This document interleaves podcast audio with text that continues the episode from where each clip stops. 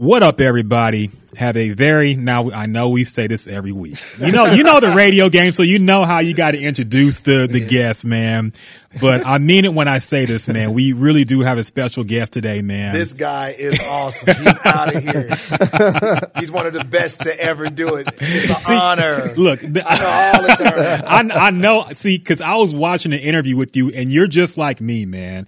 Because I'm the same way when people try to hype me up. I'm like, dog, shut up, man. Yeah. It's not, but you know, I just, it's not that you're trying to kill it. It's just that it doesn't sound right that they're talking about you in that way. 'Cause unfortunately, sometimes we don't look at ourselves the way that other people look at us. You know what I'm saying? Yeah. To you, you know, you're your mom's favorite or most unfavorite, you know, however that situation goes. Yeah. But other people, they might look at you a totally different way. You like, what? But you have to honor though. But it's always an honor. But I mean, that's the thing. People don't like when you're in media entertainment. I think people just look at it as is, you know, if you're in it, you're just saying like, okay, I'm just going to my job. I'm just doing my job. You do. I'm trying to entertain people as my job. But you don't understand, like, there are people listening to you that are going through stuff, you know, and you never really understand that, hey, you know, listening to your morning show might have got somebody through the day. Might have got somebody through the week. Maybe he was thinking about doing something terrible, but then they cracked up laughing at you and J-Mac, you know, clowning around the morning show. And he's like, you know what, man, I'm going to be okay. You know, people, you don't really see that part because that's just like the faceless audience, you know. Yeah. But, you know, when we do this, it's to really let you guys know that your stuff was important to people, man. Well, thank you. And your show is important to me, my family, you know. Wow, it definitely is. I mean, people my age, people Figgy's age, growing up in this city, you know, you were the voice of hip hop for us, man. Wow. So I'm telling you, man. So rappers that won't like that. My apologies. At one point, everybody listened to the Mad Hatter Morning Show. I don't care what your thoughts are now, man. Don't try to rewrite history acting like you didn't. You bumped down south like everybody else. Okay, don't get hated on my behalf. Don't get that hate. You got to be ready. I'm just saying. But yes, we do have a radio icon with us, man, and somebody who's meant a lot to a lot of people in the city, man. And of course, we're talking about the legendary Mad Hatter. All the expressions we work on. I know, right? The best to ever do it, the icon, the legend, et cetera, et cetera. The one and only. Oh, yeah, the GOAT. Add it on. But I'm seriously being serious. I'm not just saying to hype you up, man. Like, honestly, for people in Houston, especially me growing up, like, I didn't know anything about the drama, man. So your show definitely meant a lot to a lot of people. So I'm just letting you know. Well, thank you, man. I think it's an honor. Thank you for having me here. When Figgy hit me, I'm like, this guy must not know that I ain't in radio no more. I don't know why he's hitting me. And every time, you know, because I'm at, you know, the university over there with, you know, the Vibe deal. And they always try to get me to do stuff and host this. And Hatter, won't you do this? And I'm like, no, we got a staff. And that's what they do now. I don't do that anymore. So still, it's kind of still weird being out, but I'm getting to be okay with it. Yeah, you know. So, but thank y'all, man. It's really an honor. I'll be honest with you. The funny thing is, a couple of months after we had not been working, everybody wanted to get back together just to see each other. And shout out to Cooper. Cooper's still trying to get us to get back together. It was supposed to happen today, and at the last minute, everybody wigged out. But we all got together at some restaurant and took a picture, and I just posted it, and it got more hits than anything that I ever put on a gram. Telling you, man. And I called them. I like, I didn't really know that they liked us that much, you know, because you have a tendency, or we did. I think we were all drowning in hatred. So after a while, you see hate, and people, you think everybody might like you. So the people who like you, they don't go and say, "Hey, I like you." Because they feel like everybody else probably feels like them, and they're living their life, and they're going through whatever they go through. Yeah. But people who hate you, who have nothing better to do with their life, they want to lash out at somebody because their life sucks, right? So you can see what they're posting or what they're saying, or here's this rumor about this person. And so we were so shrouded. And then, you know, because of your crew, you're so small, you perpetuate that, and you become this tight-knit family because of hatred, not because of love. So it was funny. When I saw all those thousands of people, I'm like, oh, they liked us. And they're like, fool, you was on the radio for X amount of years. But do you actually think that the hate was disproportionate to the love that you heard? Because I personally feel like 10 people could tell me, you know, I love the podcast, love what you're doing. I'm like, yeah, okay. If that one person says your shit sucks, that's what sticks with me. Exactly. That's what sticks with me, man. And you're probably right, nail on the head, so to speak. I think that no one wants to hear anything bad about themselves or about what you're doing. And so it bites at you because we all love, right? So you're right. I never really thought about it like that. So it could have been more love than hate, but you see the hate and it's like reverb is on. Yeah, so I feel you're probably right. You're right. Yeah, no, it's true. And especially for people in radio like me and Figgy, there ain't too many black people in radio, you know, so, you know, you especially, the last of a dime breed. I mean, honestly, especially where we're at right now. So y'all guys got to make it for the rest of us. I know, we trying, man. I don't know if it's going to happen, man. We got to pivot. Okay. We're working on a pivot now. Man, what is the pivot? That's true. Good question. What is the pivot? And it's so funny because you guys told me how long you've been doing your podcast since like 2017. Mm-hmm. And if people can think back to 2017, this wasn't really a conversation. It wasn't like it is now. These big corporations weren't talking about the podcast. People wouldn't, oh, did you hear such and such on the podcast? Mm-hmm. So you were really doing this before it was the cool thing that everybody does now. And I don't think that the industry had an interest in seeing podcasts take off too because they couldn't figure out how to monetize it. Yeah. And as soon as they figured that they could make some money from this, all of a sudden the corporations got interested. And that's what it is with everything that happens. You know, nobody's interested until they see they can make a dollar from it, right? Or they see everybody else doing it. And so they want to jump on board. Oh, we need to have three if they have three. But they're not doing quality, they're not doing great work. Oftentimes they don't care. Mm-hmm. All that stuff, man. So it's also shout out to you guys. To you guys. For real, man. That's a long time, man. Yeah, definitely. I don't know if y'all did anything for y'all anniversary show, but I'm gonna say early on first, happy anniversary. Thank you. We did something for the 200 episode. Yeah, we did. What y'all do? We did. What did we do? We just brought some people back. Yeah, had a good conversation with them. Pretty much. Cool. You know, who was your first show? Our first guest was Jack Friedman. Really? That was the singer. Oh, man, he's great. Man. Yeah, because I first heard of Jack Friedman on the Joe Budden podcast. They played him as a sleeper. Really? Yeah, so I'm like, dang, that song kind of hard. And I found out he's from Houston. Really? And then the other part was I heard him on Arian Foster's album. Yeah, he was on Foster. And so I'm like, damn. Foster had a good album. That was a lot of people slept on this Incredible Ball Players album. Yeah. Foster had a really good album. I think if he really wanted to take it more seriously, he could have done some more with it. I think what happens with people, once they've done something so big like he did in sports, other people probably don't give him a chance. But if you go back and listen to that album, it's a pretty solid project. Now, are you speaking? I'm not saying that because I'm a fan. Although I am. Love me some Foster. I was going to ask if you felt the same way when you put your music out. Because no, I think your albums are solid, but did you ever feel like is your goal on this podcast to piss off people in Houston and make them mad? There's some rapper out there that's going to be mad. Do people not like you? Dog, you had classic rappers on your album. You had classic songs. Come on, man. We gonna act like you didn't. And me personally, I told you I'm from Cleveland, Ohio, so I don't know anything, man. I don't know who don't like who or. I got you. I feel you. Okay, so you might have to fill us in on this. You know what? Listen. I grew up in the era of hip-hop in this inception because I'm much older than you guys.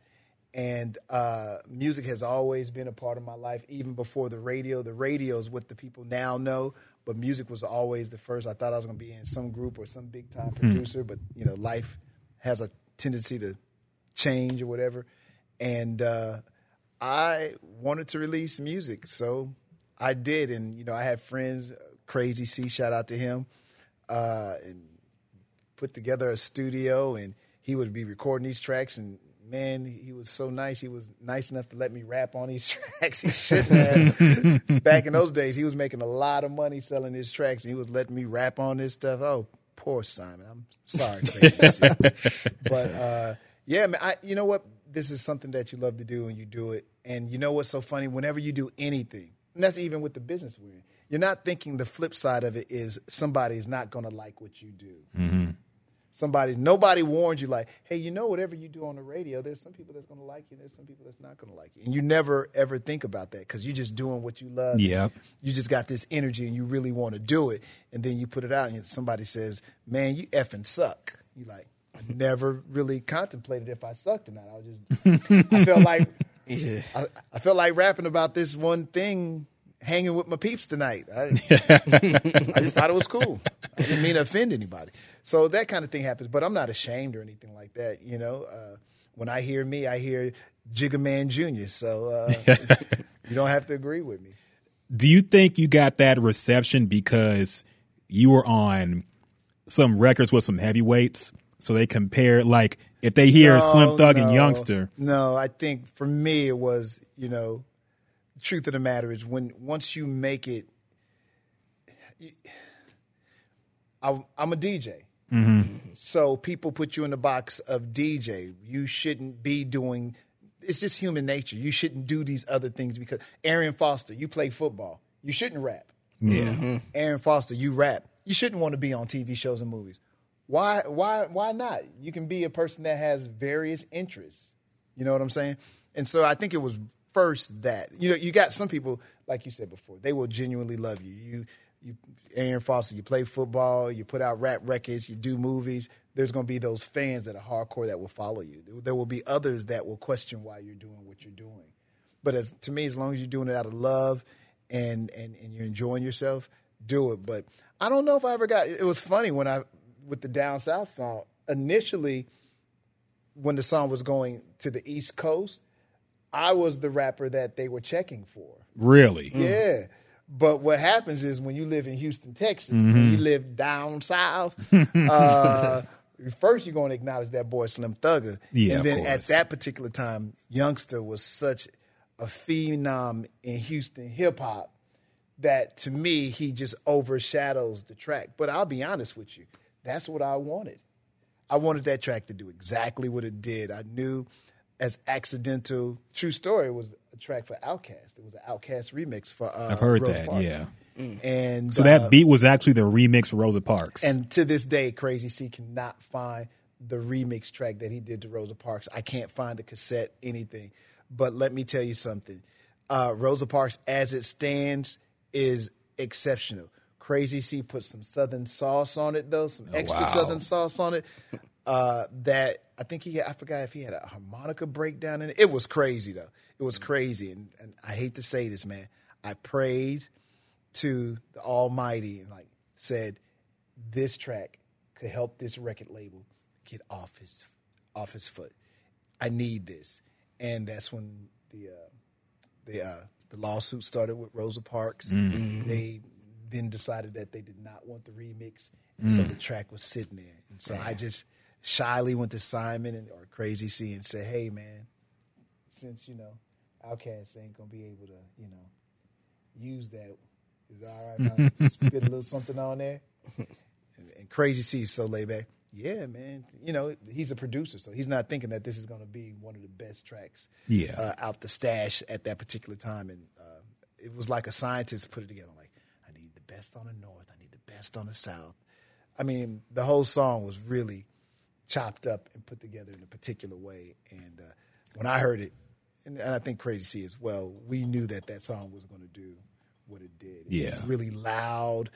And it's, to this day, it still sounds down south to me. It does. Still sounds different. The beat is timeless, man. It straight really up timeless, is, man. And if you're really an audio connoisseur, like you go listen to tracks, not like listen on your cell phone and then plug it in your car and you listen. Like you go in and you're like little listening.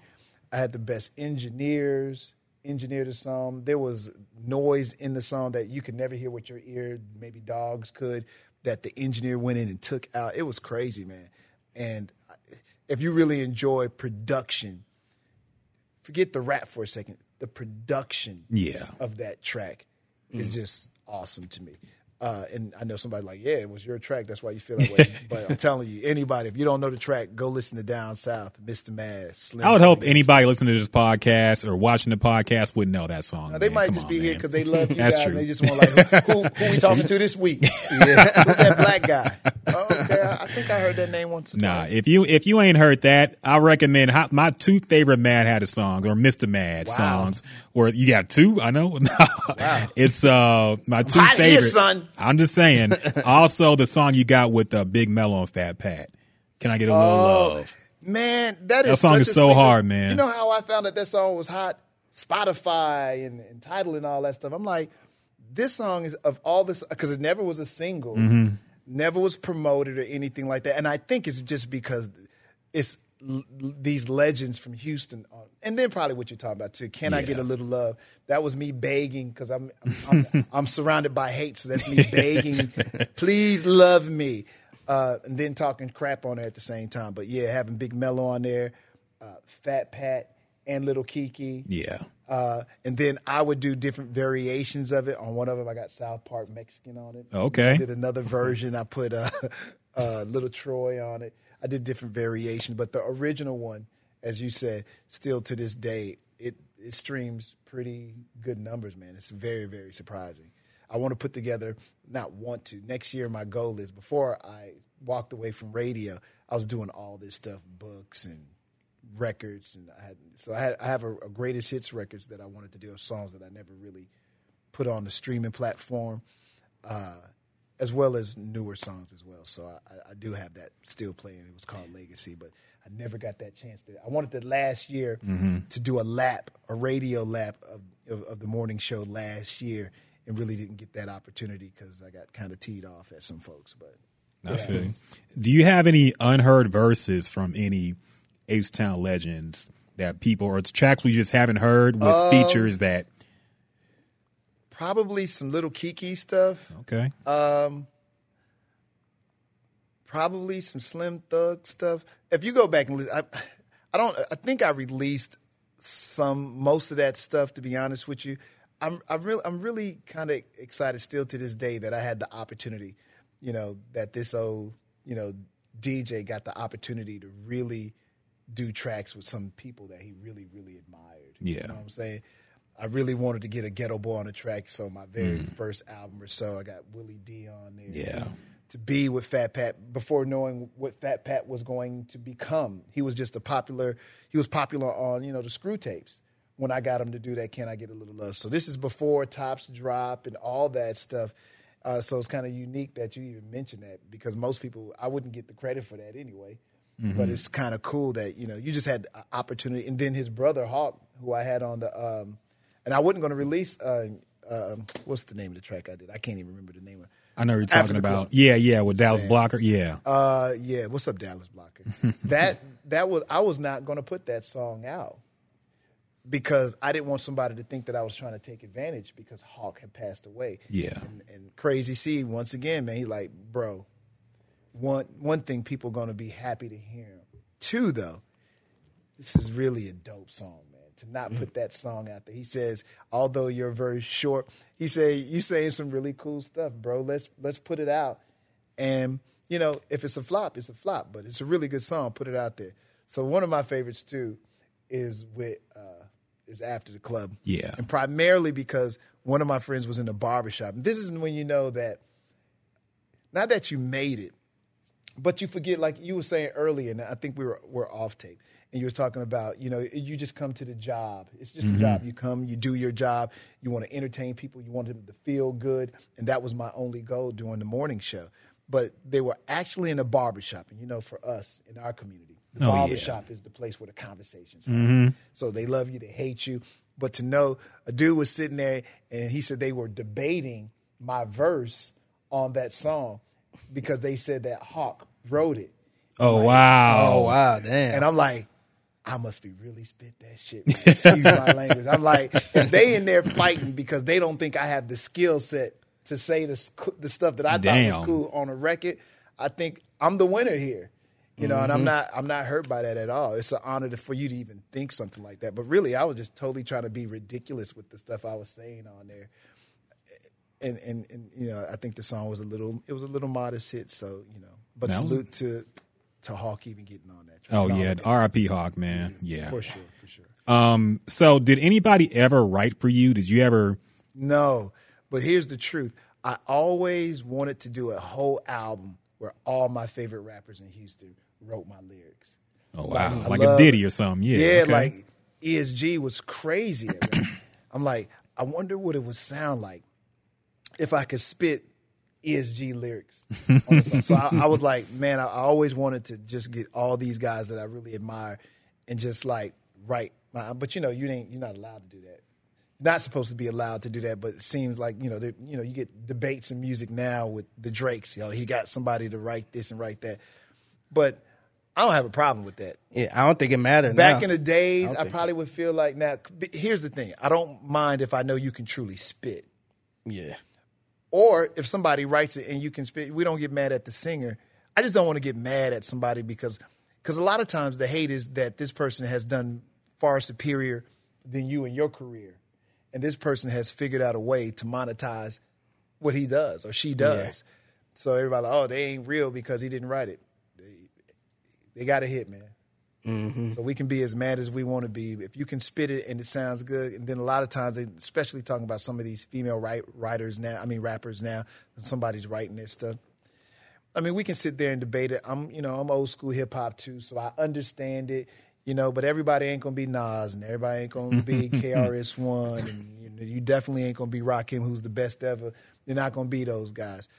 But if you can entertain me, I'm listening to this album because I want to be entertained. I want to hear you say some fly stuff. And if you got 25 people to help you do it, do your thing. Did I get 25 to help me with mine? No, I did not. Call me whack or whatever you want. I'm proud of my stuff. No, I mean, that's an old school mentality the whole writing, you got to write yourself. And I respect it, you know, because I'm from that era. So I definitely respect it. But, you know, these kids want to be entertained. Yeah, they don't care. You can make it. Now, sometimes I do look at the credits and I'm like, it took 80 of y'all to write? 25. Yeah, somebody gave Beyonce hell. Or no, the Beehive gave Beyonce hell over one song that had like 25 writers. But you know what now? Beyonce's kind of different. You know, some of these songs, Beyonce is taking the bass line from this record. And that song the writing could be anything. Yeah. It could be a rhythm. She could be repeating another lyric from another artist. And then she's Beyonce, too. So if she says something that's just in the English lexicon, so to speak, she got to pay for it. Oh, yeah. Because they're going to come at her. Mm-hmm. Although I think the cattiest thing she did, and salute to B on this one, when your girl... Khalees. Oh, man, was over there down talking.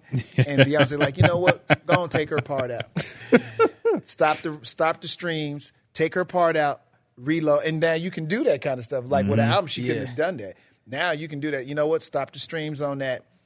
Reload it up now with the new one. I'm like, damn, Beyonce. That was hilarious. That was some boss. Yeah. That's what that was, man. I'm like, nah, that's a boss move right there. Because it's something I would have did. Yeah. Oh, what? Okay, I'm Beyonce. I'm like, man, I would have sat back and collected that check.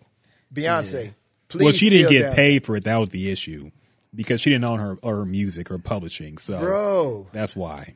But it still helps you. People will. It doesn't really. Like, I think it still helps you. Me and Figgy argued about this. It gave you a look. You wouldn't get in the look before. I'm not to take anything away from Khalees because I think she's highly. I'm about to say attractive.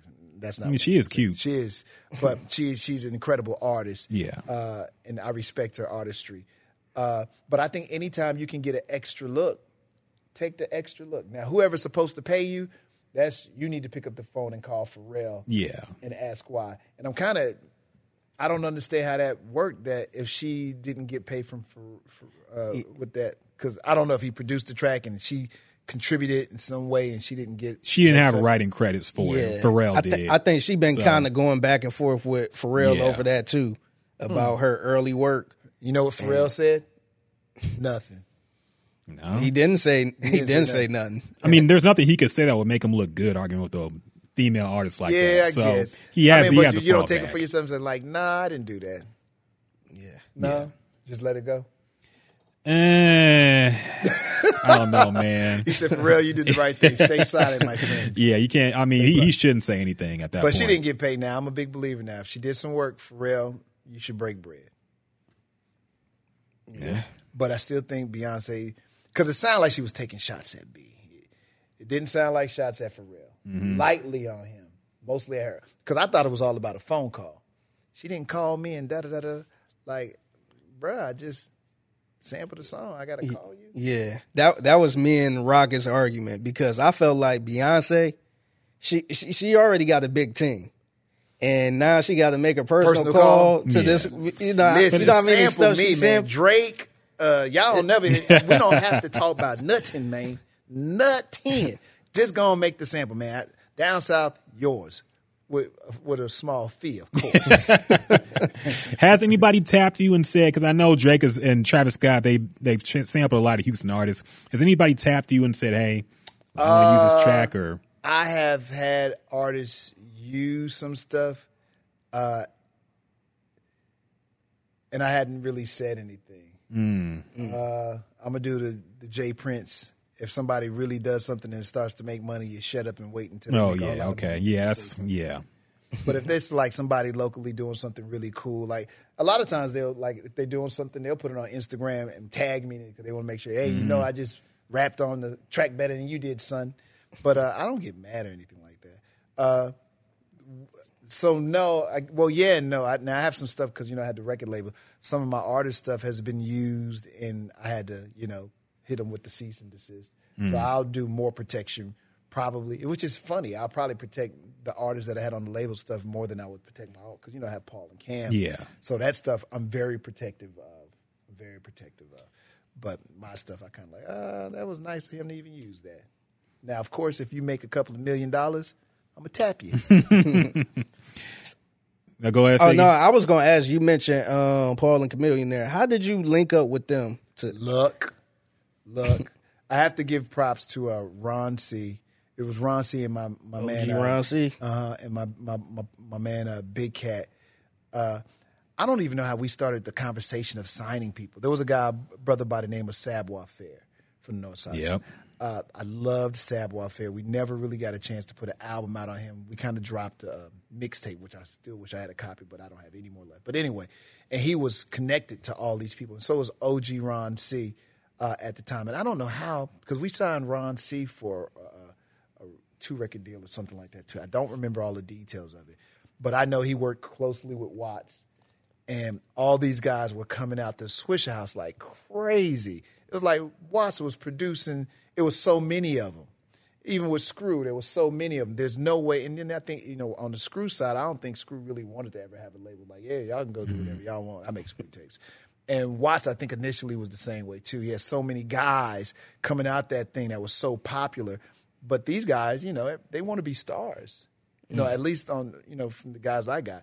They wanted to release their own music. And I happened to have a studio, access to producers. And, you know, I don't even think I initially even talked to Paul and Cam. Cam on a mixtape had did this. He wasn't really trying to diss J-Mac.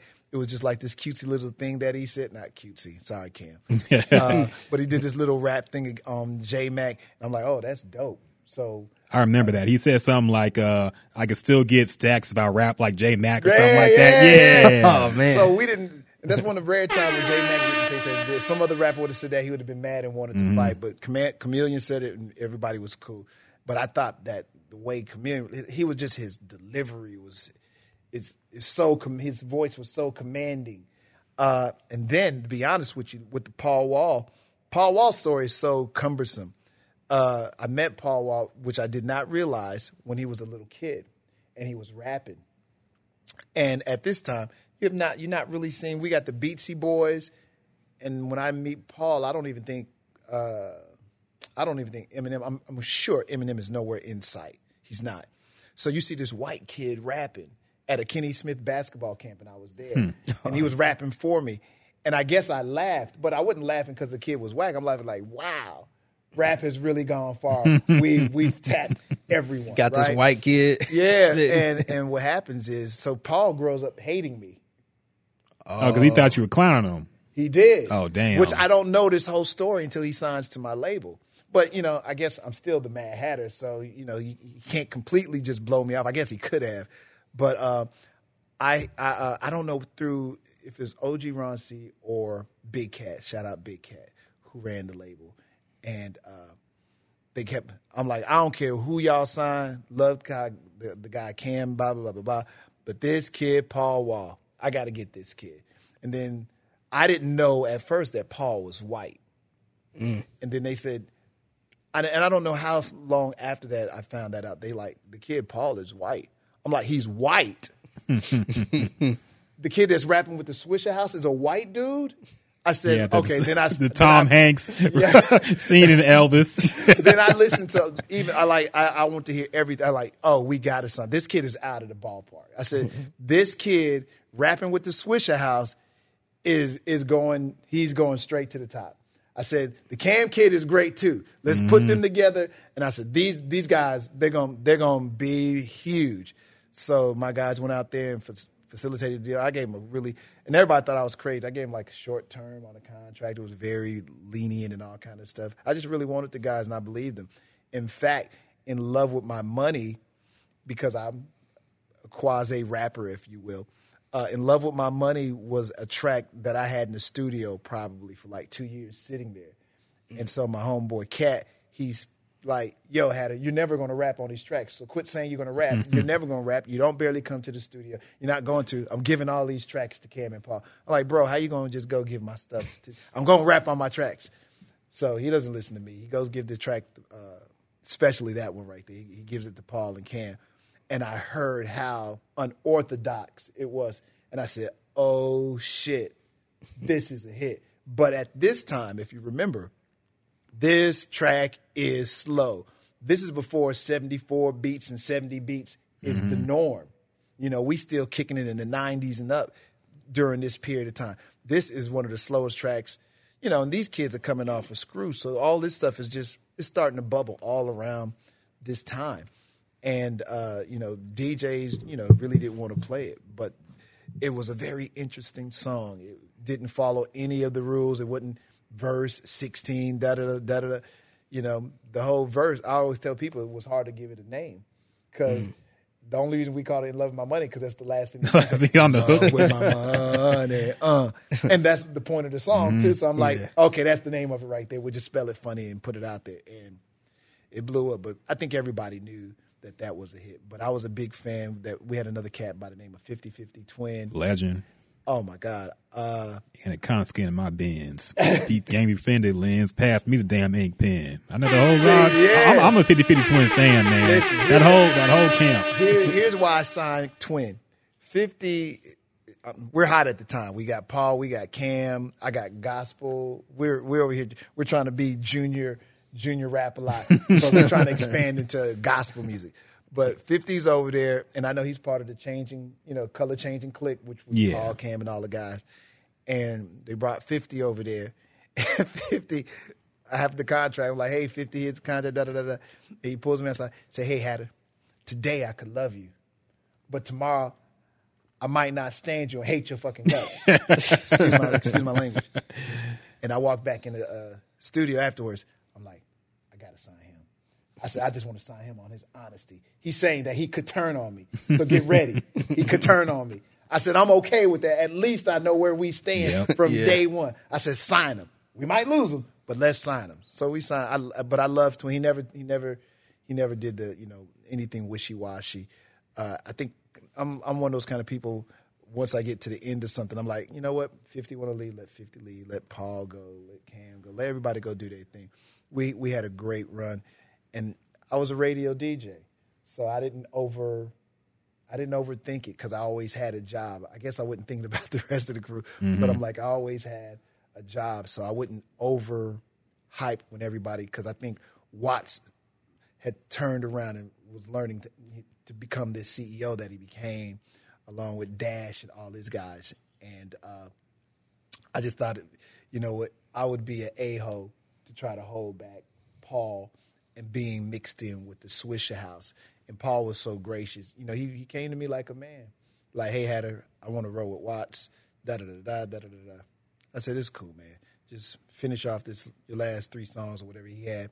He did whatever I asked and went off into the sunset and did some incredible stuff with the Swisher House again. And that's where he was from anyway. It's like, you know, sometimes you feel like, damn, I borrowed Watt's artists, you know, dusted them off, gave them some tracks, then they all went and did their thing. So I'm not mad about that at all. So I his first solo, Chick Magnet, actually came out under your label? Yeah, Chick Magnet. We probably had 3 Paul Wall records that we released, to be honest with you. And I'm sorry, I don't remember the name of none of them. I'm terrible, man. But Chick Magnet, I love that album. Yeah. I thought the name was cool, too. Mm-hmm. And this is back in the days of album covers, too. I love Paul and Ken's Get Your Mind Correct classic album. The brother that did the artwork, I don't remember his name. He's going to hate me. He did a video for me, too. Oh, God. Oh, my God. He's going to be mad at me. It's all good. Remember. But he did the artwork on it. I love the artwork on those albums. And I think that's one thing that we lost with the streaming age of really incredible albums. And I'm older than you guys. So I like to read the credits. I was into reading the credits and all the stuff that they had happening on there. So. Unfold the booklet. Yeah, man. That was the good part of it. Yeah. That's what made you love the album even more. Who's the producer? Who is this Crazy C? Who is Montana? Who is Dre Tovin? You know, I wanted to see all that stuff, man. But yeah, that was a great album. I got real lucky, man, with those guys, man. We've all met each other at the right time. Oh, and then when Paul signs to turn that story around, then you can finish. Paul, like, man, you know, you laughed at me when I was a little kid. I'm like, huh? Just out the blue one day, we're in the studio. He just says that, like, it just comes out. I'm like, Paul, I don't know what you're talking about. Yes. And then he painted the picture. I'm like, oh my God, I remember that, Paul. I'm like, Paul, I was not laughing at you. I'm like, you got to understand, Paul. You got to look at it from a black guy's. I'm a black guy that saw hip-hop when it was first starting. There were some Puerto Ricans, no white people, and all blacks. And here it is, this little white kid is rapping his ass off. I was not laughing. I was like, damn, look how far hip-hop's come. So Paul's like, oh, I understood after I grew up a little bit, but I had to let you know that there were some years where, you know, I wouldn't appreciate it. But the turnaround and sign to your label, I'm like, wow, this is definitely. I have to salute him on that to let that go, that little thing go and still sign. So it's funny that was still on his mind. He's sitting there. Oh yeah, he probably had to say it, and I don't know if he was really. I don't think it was in a hurtful way. I don't think that was hate.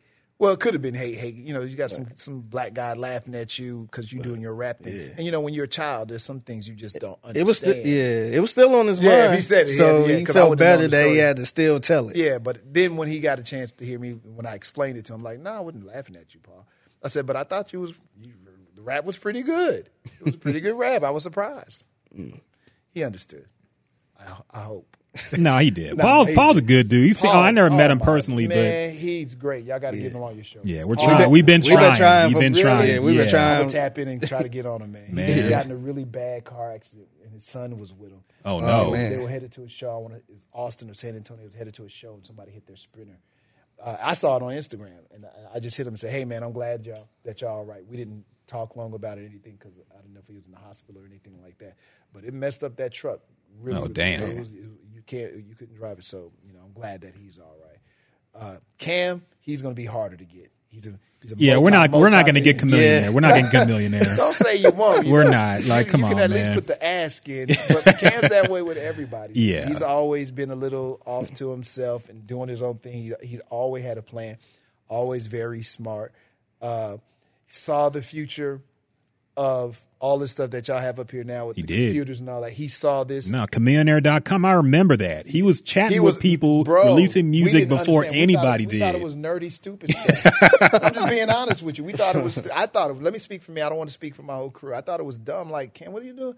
Yeah, man. And then I'm doing this and I'm sending out, Cam, I don't care. You can do all that crap. It makes no sense to me. I didn't care. Mm-hmm. Even when they were doing the mixtapes, huh?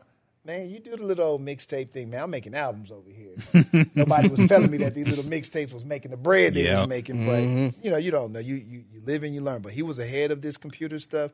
He was into this tech stuff. He understood it before everybody else understood it. And that's why he is so successful now, man. I salute him too, man. You know, he knew it what he wanted. He was driven from the very, very start. And when you, it's cool when you get a chance to see these guys.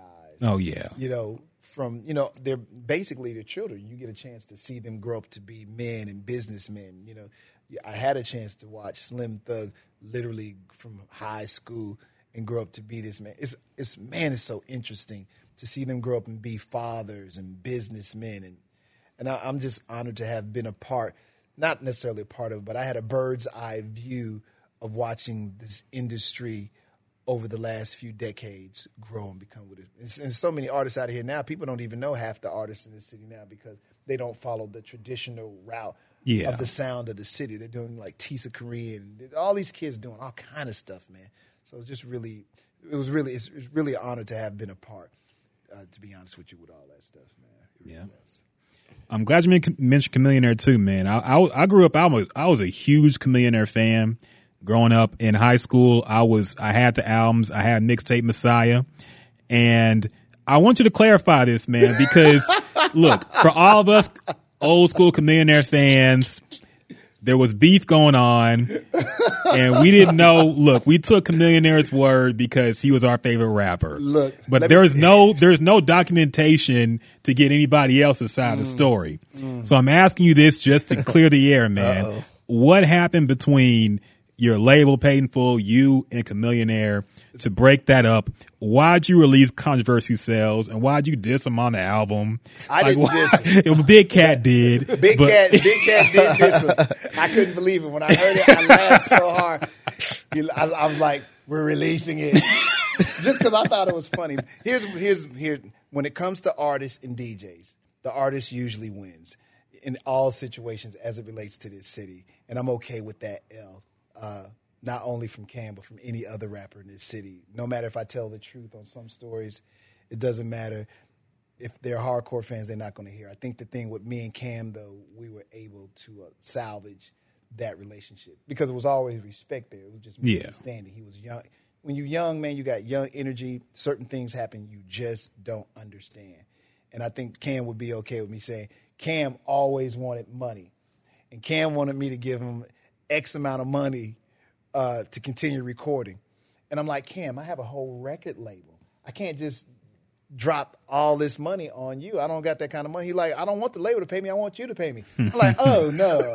Oh, no. And then at that time, Southwest Wholesale was going through its litigation and all their assets were frozen. Yeah. So all the money that we made, this is the sad part, all the money that they would have made from their Get Your Mind Correct album, truthfully, they never got it. Oh, wow, man. But neither did the label because the company went belly up. And it was lawsuits and all kind of stuff. And I would have to talk to Robert Gilliman to get that story because I want to get him on my podcast so we can have that conversation. But I was never even mad about it because I thought Robert was good to the city as a distributor. I think the music scene in this city would not have gotten to the place where it gotten to had it not been for the distribution hub outside, right here in Houston. And this man would give all these kids, like, huge checks. So he was really funneling. He was really, if it wasn't for him, he was definitely a part of why the music scene in this city was the way it was. And I have to thank Robert Gilliman for that.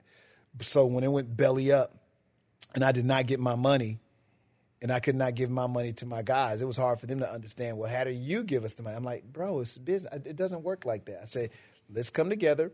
Let's put together another record. Let's go get a deal with somebody that's going to give us an honorable deal, a couple of $1 million on the table. And I don't mind breaking bread with you guys to make things right. But if you don't get no money, guess who lost all their money? But nobody never thinks about that. Of course. Mm-hmm. I lost all my money, but I had a job always. So I never looked at it like that. I was like, I'm just keep on working. You know, I'm not, some of these other guys, that's all they had was their record label. Yeah. So, that was a terrible blow to a lot of these companies. So trying to explain to your teenage artist that there ain't no money, and he's looking at Billboard magazine and he's looking at SoundScan because, what happens with these artists is everyone is in their ear.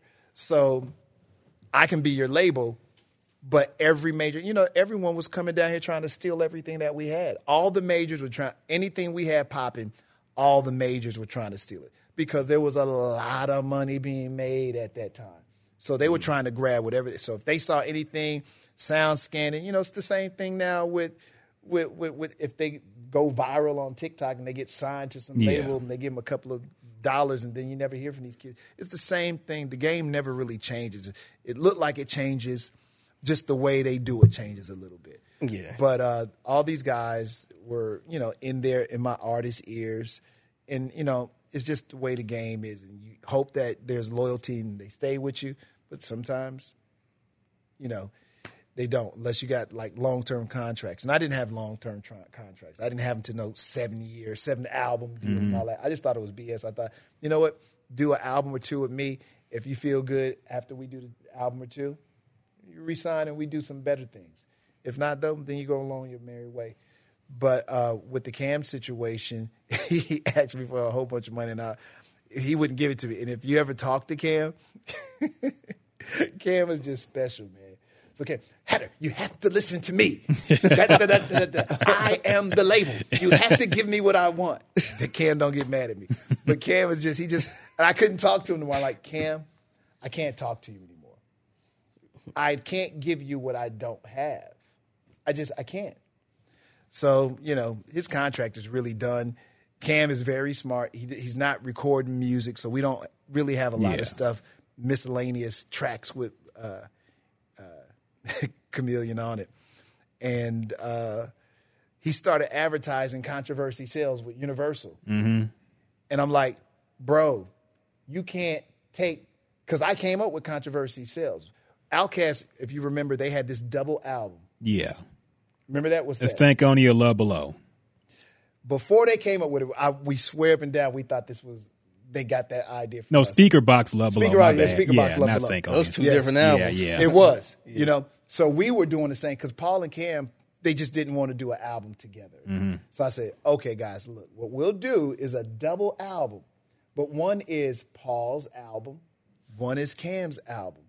And so we were marketing like Controversy sales, like they're going to drop their album at the same time. Mm-hmm. Well, we weren't going to drop two separate albums at the same time, which we probably should have. Now that I think about it, I just thought it was a dope idea to do the double album. And one is all Paul, one is all Cam. And then I think at that time, it was still CDs. So we're just going to... Who did the album art with the split between them two? Had to be Black Cat. R.I.P. Black Cat. Love Black Cat. Had to be Black Cat. But...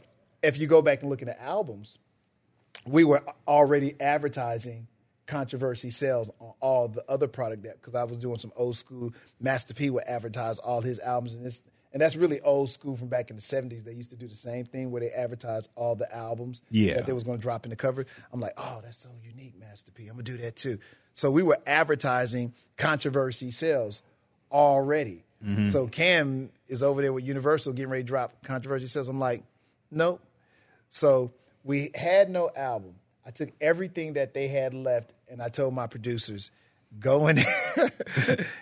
And really, in the label, Universal, one of their attorneys kind of like set me off, too. I wasn't going to actually do it. Mm-hmm. I was just acting like I was going to do it until this attorney called me, and the dude told me, he got my phone. And I'm a protocols person, if you know me, when it comes to work. And so don't talk to me. If you're a lawyer, talk to my lawyer. This lawyer from the record company, trying to scare the little black DJ in Houston, calls my phone and threatens me and tells me if I put that record out, he will sue me for everything that I have because I don't have the rights to release this record. And so I can't tell you exactly what I said to this man that does not look like me. I can't tell you exactly what I said because it's so filthy. Mm. But the point of... you can imagine. But the gist of the conversation is, hey, I know you, because I'm black, you think you don't have to follow protocol and you can frighten me. But if you ever call my phone again, this is the only part I can say, I will fly all the way to New York, to your office, and then there's some other things I would do. So if you ever have a problem with me, you contact my attorney like you're supposed to, and y'all work that out. As soon as I hung up, I called my team. I want an album that's going to be out in 3 weeks. It's Controversy sales, Paul Wall and Chamillionaire. I said, take all the original tracks, strip them. I want all fresh tracks and redo the whole album. I don't care how you do it. I want it in 3 weeks. Damn. You hurt the fans with that one, though, Mad Hatter. You hurt the fans, man. I was hurt. Listen, man, I had this dynasty that I was trying to build. Mm-hmm. Everybody left me. So, yeah, there's pain for me, too, because here I am. I'm really a nice guy. So this nice guy has allowed all this. It's like having all this money and watching somebody just take it out your hand because you don't look pretty anymore. When I needed the opportunity to try to make this thing happen, I was whatever I needed to do to work with you, I was willing to do. Yeah. But now that things have changed a little bit, it's like this, and this happens with all artists sooner or later, especially when, in my opinion, when you're of color, everybody all of a sudden, you know, you either taking something from me or something from, and no one understands the business of it and recoupable. That's why if you heard a lot of those records, Cam learned that word recoupable, and he started using it a lot. Yeah, I know you're talking. And so you know, yep. So I would have to, and so Cam, everything we spend on you is recoupable. What's recoupable? I get it back, and then what I get back, it's like a loan. Here, I'm loaning you some money to fulfill your dreams. And what I'm expecting back is X amount is the return on dollar. I'm just a bank. So when you're young, all that stuff gets convoluted. So if I was a young person, I understand what his anger is. The guy who runs your company just said, I ain't giving you no money. And I feel like I'm the star of your label. The reason why those other people are eating because they're eating off the back of my record. No. The truth of the matter is they were eating off the back of Down South. Down South was the reason why I was able to sign everybody, all the gospel groups, all the stuff that we were doing, because that came out before all that stuff. So we were still, literally that label was still eating off of Down South, that one record. And so we never really ate off of Get Your Mind Correct and all that stuff we put out because everything folded at Southwest Wholesale. And so I understand his anger, and I think, it's nothing like a good lawsuit to get to make you see things straight. And I think that they thought that there was some foul play. And I never did anything foul to anybody in this city. And I don't care what anybody says. And they'll sit there and try to debate you, but no one to have true facts. Yeah. But we did go to court, and there's something in contracts, especially ours, that says you get paid for what we manufacture, sell, and get paid for. Mm. This is key. What is manufactured, what is paid for, and what we get. If it's manufactured and we never see a dime of it, I can't give you anything. So I guess that was going to be my next question about how you felt when the city really shifted towards the major labels. Because that was something as a younger music fan and in Houston, I didn't mind it, but I always thought the hypocrisy was hilarious. How everybody, especially in the Swisher House camp, was like, we don't need no major label. We independent. Mike Jones, major without a major deal. I don't need no label. Chamillionaire, everybody was rapping. And I was proud of the fact that our artists were independent. And you even look now. Everybody's like, be independent. Everybody's like, don't sign to a major. They're going to screw you. They're going to jerk you out your money. And that was the mentality back then, too. But it seems like when Still Tippin' took off, everybody jumped to a major label right then. If somebody comes through, man, and offers you $5-10 million, it's easy to say stay independent, this, that, and the other. It's a little different when somebody's guaranteeing you a couple of $1,000,000 in your pocket today, though. Yeah. And sometimes human beings, we are moved by the money, all of us, depending on what our situation is. Now, I turned down a lot of money. In our, record companies were coming to us trying to sign a label regularly. And my artists, Cam, Paul, they can all tell you, I turned down those deals. Those $1 million deals didn't look attractive to me because I can read contracts. Yeah. So I could look at it and I'm like, so let me get this straight. You guys want to give me 15% as a label, and you're not really giving me $1 million. You're going to give me a quarter of it up front. You got to pay the rest back. No, not even that. If we sell this much in this amount of time, then you'll give me the rest of this, what you call it, advance. And then if we get to the next album, you'll give me this. On top of that, 15%, you want me to split my 15% with the artist. My brain does mathematics. If I'm giving my artist 15% already, how does the company get its 15% out of that? So the numbers don't add up, my friend. Yeah. On top of that, you want to own the masters. So you want to give us 15%, a BS couple of $1 million up front. And it's not going to really be $1 million. I'm looking at this breakdown, right? And I don't own the masters. Nah, we can't do this deal. So I was turning down deals right and left, man. People like, oh, I can't believe that this guy's this DJ in Houston is crazy. But I understood what the paperwork looked like. And, you know, my attorney was right there beside me. He would agree with me, like, Hatter, we can't do that deal. I'm like, I already know, man. I said, we just took the trip, to, you know, so the guys could see New York and get see the scenes right quick so they know what it feel like. Yeah. So it was one of those kind of things. But it was crazy. But, and I hope I answered your question about Chameleon. It was artist misunderstanding. I think that happens. I think we've seen that happen again in this city with a pretty big artist and her label. Just artist misunderstanding. And you hope, you know, when the artist is young, I just hope that they get to work out that situation, you know, much like me and Cam, you know, had to work out ours. You know, and I understand, you know, it's for me to sit there and calmly say, hey man, I'm not screwing you over. Yeah. And your brain is telling you, this guy is taking me for everything that I got. And I don't have anything. I'm telling this guy, I need this money. And I'm telling you, no, just stick it out with me, guy, and we can work it out. But I can't give you what you asking for. You know, and it's hard for you to understand it. So I understood his side of it, but I wasn't doing anything wrong to you either.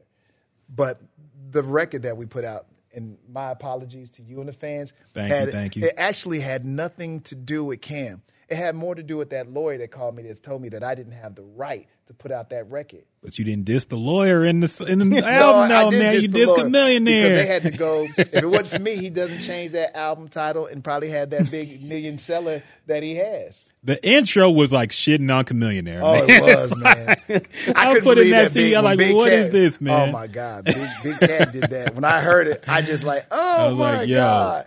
I'm going to be the one to take the heat for it, but I was like, I'm okay with that. I can take the heat.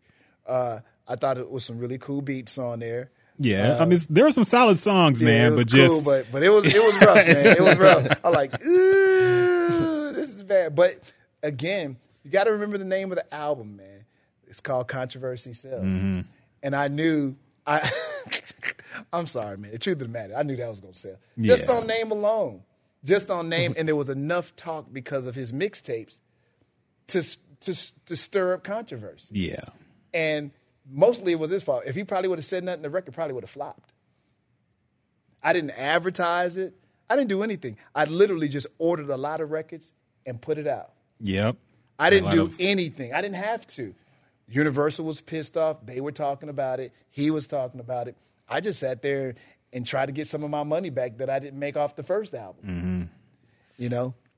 And really didn't get paid off of that album either because it was too late at that time with Southwest Wholesale. But it still was a good little jig in that lawyer's side. Because then you know what? They have an idea of what these black entrepreneurs and businessmen in this city, what they're about. And what he learned in this situation is, maybe I want to have a couple of more T's crossed and I's dotted before I just open my mouth and think I'm scaring some small-time black dude. Yeah. And so it was about respect, and that person just, to me, didn't show. If you would have heard that phone call when he was talking to me, man, he was talking to me, excuse my friend, like I was a bitch. Damn. And I'm like, oh, nah.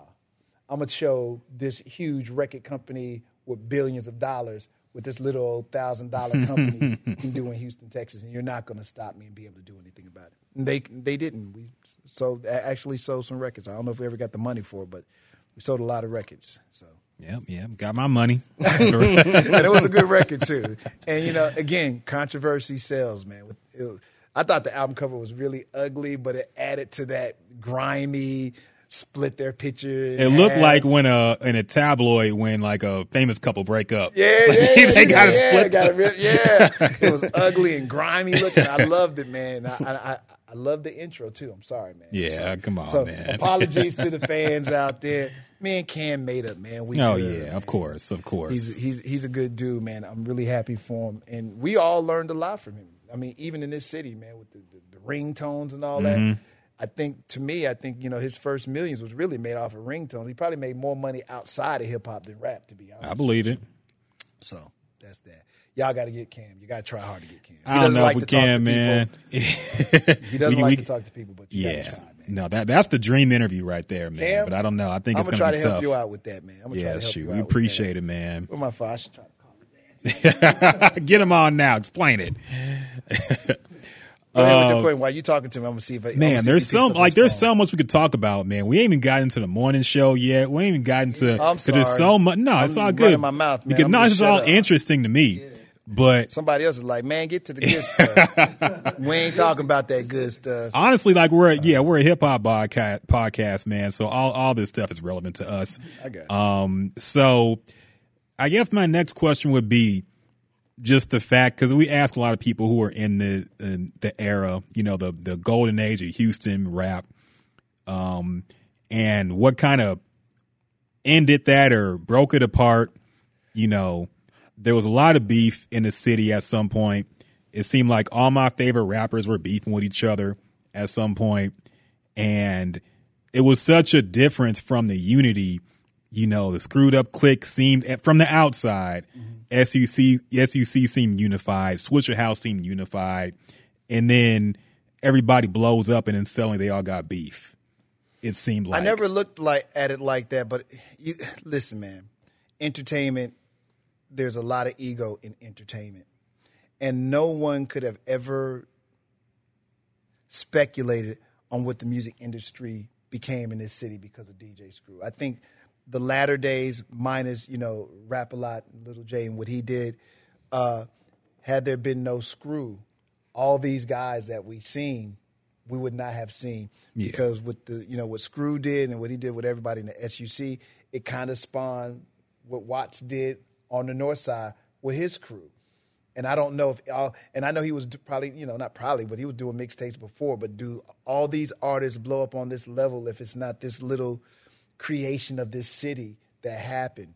And I just think, you know, I don't remember a lot of the beats, and maybe this because my brain doesn't want to.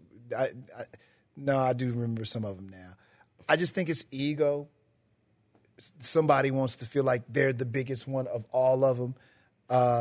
And this city never had so many superstars outside of sports at one time. It was, you know, Beyonce, Kelly, Destiny's Child, LaToya, all the ladies from that group. But outside of that, no one's really ever seen that magnitude of so many superstars, you know, that seem like regular people that you really went to school with. Yeah. And to me, I just think that, you know, just male bravado, you know, they all young. Yeah. These are young kids, man. And, you know, mixing young and money and I run the city. You just mix that up, and sometimes it can be a cocktail for beef. But a lot of those guys, they worked out their beefs because they grew to be these men, and some of these beefs that they had, they knew weren't, you know, much whatever to them. So they were able to work it out. But I just think that came with this city had never had that. And, you know, I think all cities probably get that. You know, New York complains a lot these days because, you know, ATL took everything from everybody, it seems like, or everybody has their chance. ATL's been, you know, putting out some quality stars over the last few years. I'm sure they have problems and beefs as well that we might not even know about. We have a tendency to look at other places like, look at what they're doing, man. They're getting along and they stick together. How come we can't stick together? You know, and you just hear people say that kind of stuff, but you don't know what's going on. Those same people come to this scene like, man, if we could just stick together like y'all did. It's just one of those kind of things. Yeah. But I think for our guys, just young guys, male bravado, and, you know, they've worked out those kinks, and now they're all better young. I mean, better older men. So yeah, it's crazy because when I moved to Houston 6 years ago, I came from Cleveland, and when I was looking around, I'm like, damn, this ain't like everybody kind of sticking together from my point of view. Right, exactly. That's because what I mean. I'm like, damn, I remember. But he came at a different time, so he's seen it from a different perspective. Yeah, so I'm like, damn, I see this Houston legend, you know, just so happened to walk in the lobby, you see another Houston legend, and they dapping each other. I'm like, damn, that's cool. Actually cool because we never really had that in Cleveland like that. Mm-hmm. We got Bone Thugs and Harmony, but they're never really in Cleveland. They pretty much stay in L.A. Don't y'all got what's with my man Talib Kweli? It's the other kid. I can't think of his name right now. I'm most deaf. High Tech or somebody like that. High Tech. Oh God, I can't think of the brother's name, but I think he does stuff. If it comes to me, I'll mention it. Yeah, but it's not a lot of legends just walking around in the city like that. It is cool, man. It's really really cool. My biggest question is, man, and I think it's the downfall of Southwest Wholesale, our distributor. It seemed like everything, you're right, it started to shut down here. A lot of the national labels came in and stole everybody, or was trying to steal everybody from the city, and things never came back around. So that's the one sad part to me. I think, and I still think right now there's a lot of talent in the city, particularly in R&B.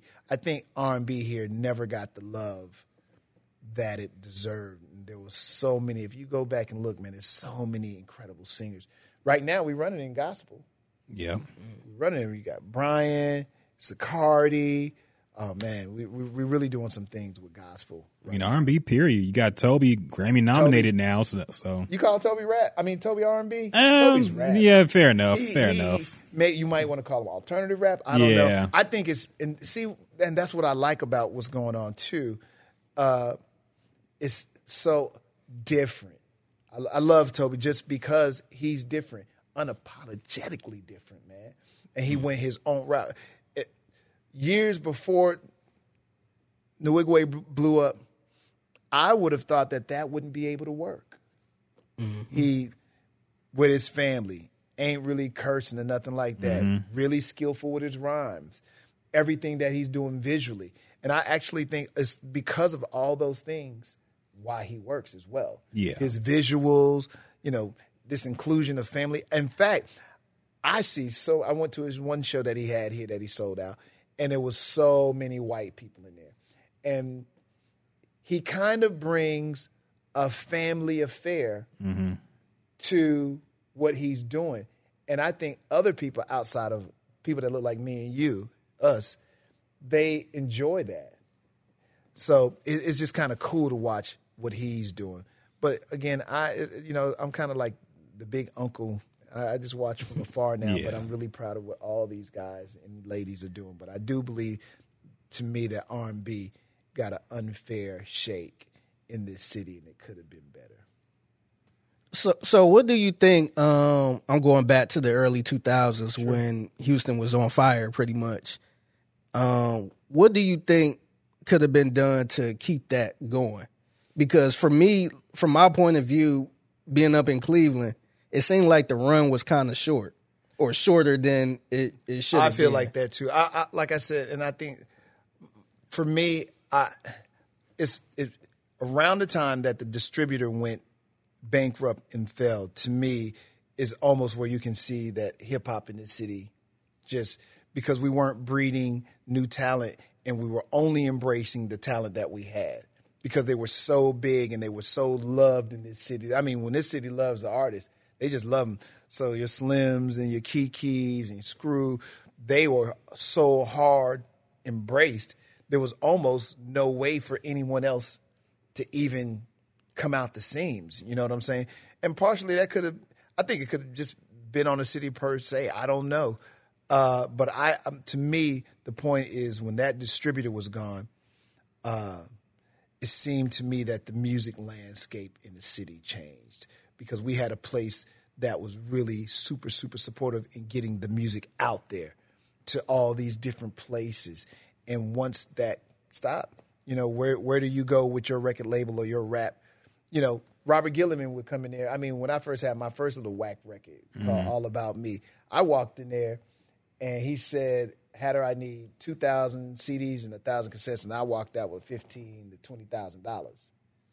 This is, he hadn't heard a track. Oh, wow. And it wasn't just me. It was a lot of people being funded like this. Robert was giving a lot of dough. Imagine the ESGs and all those people at that time. So when you don't have somebody that's able to kind of pump money into you like a bank, you know, what happens, man? And it takes a little bit of money to make this stuff work. It takes a little bit of money. So to me, the point is Southwest Wholesale going under. For me. Mm. For me, it's just my opinion. Other people might say because the radio wasn't supporting it or this, that, and the other. I'm just not a believer in that. I'm a big believer in if the streets support it and the music is out there, the radio plays it. And I'm always feel that way. Although now I think it's totally different. You don't need radio at all, but that's a whole nother story, and I don't want to get off track. Do you think you get unfairly blamed for... Sure. Like the so-called fall off of Houston. Sure, probably. I'm sure it was Hatter's fault. And which is funny because, you know what this does? It puts you in this place where they really give you way more credit than you really, really deserve. Like, yeah, they just give you way more credit than you like. They put you on this pedestal. They won't call it that they shoot at or this power that they have given you. This perceived power that they think you also have as well. And I always thought that was pretty interesting. You know, I still do to this day, you know, because, again, this goes back to the conversation. I was just trying to be a DJ that was trying to make people smile going to work. Mm-hmm. And the music part of it was secondary because I didn't play the music. You know, yes, part of your job is to go out there and find talent and all that kind of stuff. But really, that's the program director and the music director. And I was never those at the box. Magic 102, which a lot of people don't know. I was, you know, APD over there. But that was, you know, the adult stuff. Yeah. But with, you know, anything that happened at the box during those days, I wasn't. So I was an innocent bystander learning about this stuff. Just as, you know, just like you were learning about it. You know what I'm saying? But when things took off or there was really a heat in the streets with it, you know, just like me signing Paul and Care. Why do you sign them? Well, because they got the hottest names in the street. And it worked like that with radio as well. So it's just weird. But, you know, hey, man, you got to take the bad with the good. And, you know, it's just part of it, man. You don't want to, like I said before, you want everybody to love you. But sometimes, hey, man, there was a rapper whose son blamed me that his father didn't blow up. And I saw it because people love to show you. Look what this person put Hatter. Like, I really don't feel like seeing that, but okay. Like, all the rappers always told on each other too. Hatter, you know, such and such said this. Okay. So I knew everybody where the dead bodies are and all that stuff, but I never really worried about it. But you know, you get used to it. The bottom line, you get used to it, and you take it. And as many blessings as you receive, and as much, you know. I did remember seeing glimpses of the love, although I always was making records about say what you want to say and can you show me some love and give me some love and all that stuff. But it's just all a part of it. And when you look like you're the guy at the top of the mountain, you know, people throw sharp knives at you. You were the face. Yeah. You're the face. So you take the hits, and, you know, as long as nobody touches your physical, you got to deal with it, man. So, yeah, I probably know I get some of the blame for that. But you won't get any credit for anybody that you helped, even some of the people that you helped. And the funny thing about music, and I'll just leave on that, I'll end on that note. When you're doing things for somebody, you're the greatest guy in the world. Oh, of course. And the first time that you can't do something for somebody, and you know this is life, you're the worst person. This could be a family member, and they want to borrow money. And every time they come to you, you let them borrow some money. And then the one time they come to you, you're like, no, man. I ain't got $500 to give you, bro. Oh, man. You all of a sudden you the worst. You're the bad guy. Yeah, I hate you. And this guy this family member won't talk to you anymore because you didn't give him $500. But what about all the other times you gave him money? Nobody remembers that. But nobody gives you a pat on the back for that. And you can't expect it. And what I got to the point of, man, as long as my mama loved me and my kids loved me, if you got a gal, your gal love you. You can't, and I was blessed with a career, so the ratings were coming. So I'm like, there's got to be something I'm doing right, or somebody's lying to me somewhere. So, but yeah, you take the hits and you just learn to live with it, man. It hurts, though. I won't lie. It hurts you. It bothers you. So you just try to get on with it. No, I mean, that's really all you can do. It's like I said earlier, how the negative always sticks with you longer than the positive. It does. So that was part of, like, you know, when I quit, man, that was a part of it, too, because you never see yourself as a star or in the limelight. But guys, you are. You're doing a podcast. People are looking at you. They admire you. Somebody looking at you. That was a dumb question. Whatever their thing is. Somebody will find, oh, man, he has something on his eyebrow. Anything. And they'll find him. You don't. Yeah. But I'm just saying they'll find something. And it's just a part of it, man. You're a part of entertainment. Mm-hmm. So you become people's entertainment. Yeah. So, like I said, they'll talk about you in the barbershop when they having conversation they talk about Drake and they talk about Beyonce. And here's the flip side of it. You're lucky they're talking about you. Yeah. So even if it's in hatred, you've conjured up enough venom in this person or persons for them to have this whole dialogue about you. And when you really get down to it, that dialogue that they're having about you, it really doesn't matter. Yeah. But at that moment in time, they think it does. Oh, yeah. But it really doesn't. It's not going to change the world. It doesn't make it a bit better. It's just really gossip. Why do you hate this guy? Man, he ain't playing my music. Yeah. Can he play your music? Is your music good? Is it available? Have you ever talked to those people? And when you start breaking all that stuff down, you start finding out, like, oh, this guy or gal hadn't even taken the necessary steps. Or they talk to you one time and they think that they fire. Mm-hmm. And it's your responsibility. And this is the bad thing, too. It's your responsibility to make everything happen for that person. Oh, yeah. And they think it's all in your hand to make their dreams come true. That's a lot of unfair, undue pressure to put on me to make your dream come true. Yeah. I'm living my dream. I wanted to be a DJ. This is what I wanted to do with my life. I went to school for it. I put myself through school to do it. I'm doing it. I'm living my dream. You're mad at me because you think I'm supposed to be playing your song.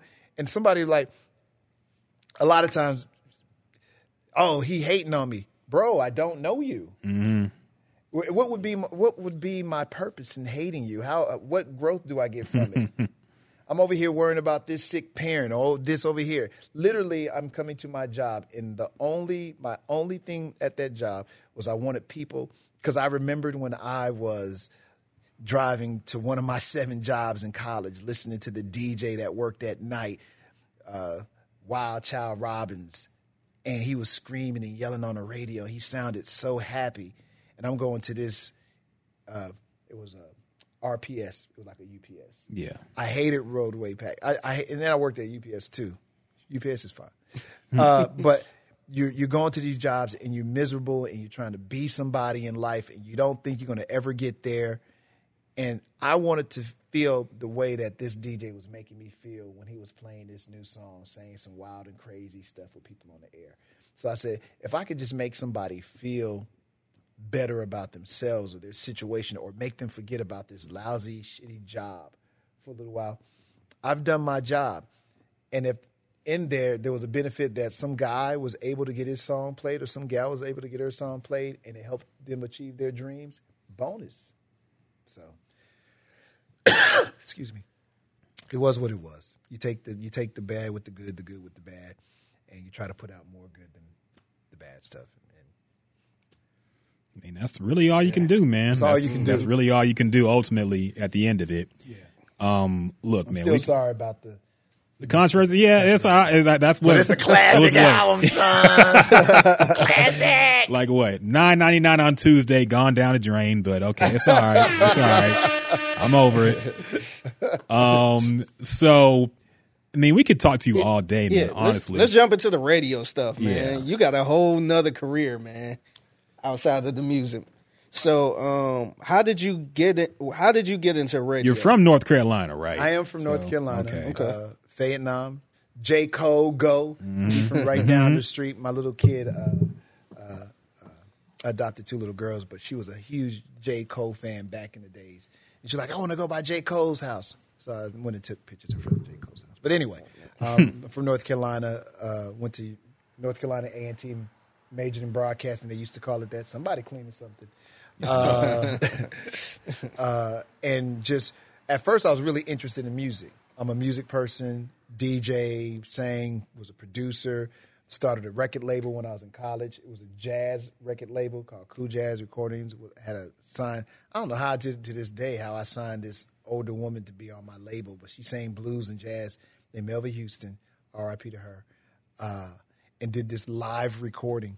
But I was just always into music, and I just off of a whim went to the college radio station, because when I was growing up, the radio station would be playing some of these miscellaneous songs, and like everybody, why they playing this? When I was growing up, and you won't know this, neither one of you. When I was growing up, they didn't play rap on the radio.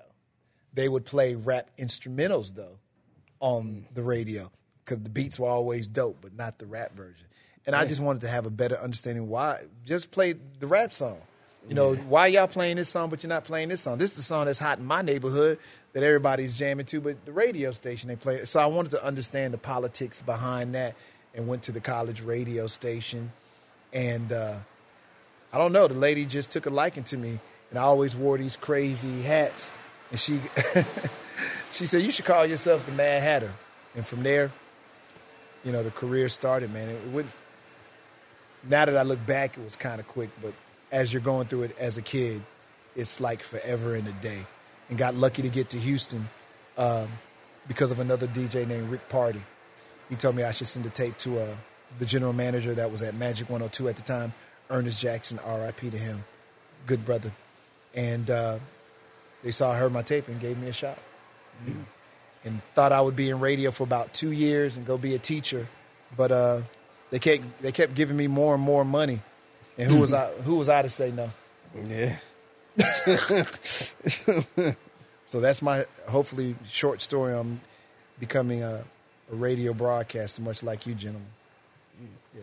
So how'd you link up with J-Mac in them, and how'd you actually start the Mad Hatter Morning Show in particular? Gotcha. Like, did that was that your idea? Did somebody say, "Hey, you should do a morning"? Like, how did that come about? I think when you're jocks, I think at our heart we're jocks, DJs. The dream originally for all of us is, you know, when you're younger, you want to do nights.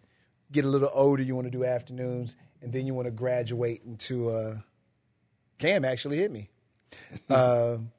If you just tuned in, they were talking about Chameleon earlier. Yes. And so, as a joke, I hit him. Oh, I hit him on his second number. He don't know I got this number, too. Like, who is this? I ain't going to even say nothing. I'm going to let him. What was the question? I'm sorry. How'd the Mad Hatter Morning Show come to be? Met J-Mac at TSU. He was a TSU student. Mm-hmm. And I used to do these live broadcasts on Friday night. I don't know why I did it. Just because I didn't want to be cooped up in the studio. So they were crazy enough to let me. I'm live on the radio. We'd be in a van driving down the street, stuff that's really dangerous that we should not. Oh, we should not. Half the stuff. It'll let you do a lot of shit, man. I got away with a lot, man. I was really a spoiled child my entire radio career. But my program directors, they always trusted me. They always felt like, Hatter won't go too far. Every once in a while I would go far. And they like, Hatter. I'm like, hey, man. But they trusted me to do all kind of stuff. So every Friday I used to broadcast the show live and go in different neighborhoods and stuff like that. And went to TSU one night, was on campus, and met this kid named J-Mac. James at the time. Sorry, Mac. And he just said he was interested in radio. And I was like, yeah, right, whatever, kid. And I just said, hey, call me at the radio station, and something pops, I'll let you know. And I probably was just running my mouth. I don't really know what I can't really say. But he didn't immediately get to the radio station. And J-Mac probably called me for about a year. At least once a week, he called me, hey, man, is anything happening? Hey, man, is anything happening? I think I just got tired. Like, hey, man, come to the radio station today. And he came to the radio station, and I don't know what happened. The guy would never leave. And so somehow he got under my skin and was around for all these years. Damn. It was the best get under somebody's skin story of all times. And now there he is leading the morning show at the box. I'm very proud of him. Because he's like, what I'm going to do with you, go? You're going to keep on moving, baby. You ain't me. You. And he's doing really, really well. So I'm really happy for him. I'm proud of him. I'm proud of everything those guys are doing. So I told them, you do it until the wheels fall off, brother. You don't have to do what I do. Don't do what I do. I did what I did because that's what I wanted to do. Mm-hmm. You run your race. So he's running his race, and he's having a good time doing it. So that's how I met him. Mac never left. Originally, it was a young lady by the name of Nikki T. Mm-hmm. That was also with me at nights when I was on Magic originally, when it was called 102 Jams. So it was Hatter, Nikki, and Jay originally. For those that remember that, when we did the roll call, we had started it there. Yeah. I think I got mad at Nikki and J-Mac, fired both of them. Nikki would pass away, but we were still good before her passing. Mm-hmm. J-Mac somehow got back on the radio with me. I started doing afternoons at the box when they, you know, these companies come in and buy stations. Mm-hmm. I forgot the name of the company that owned Magic 102 at the time. But what is now iHeart used to be Clear Channel. They came in and bought the station.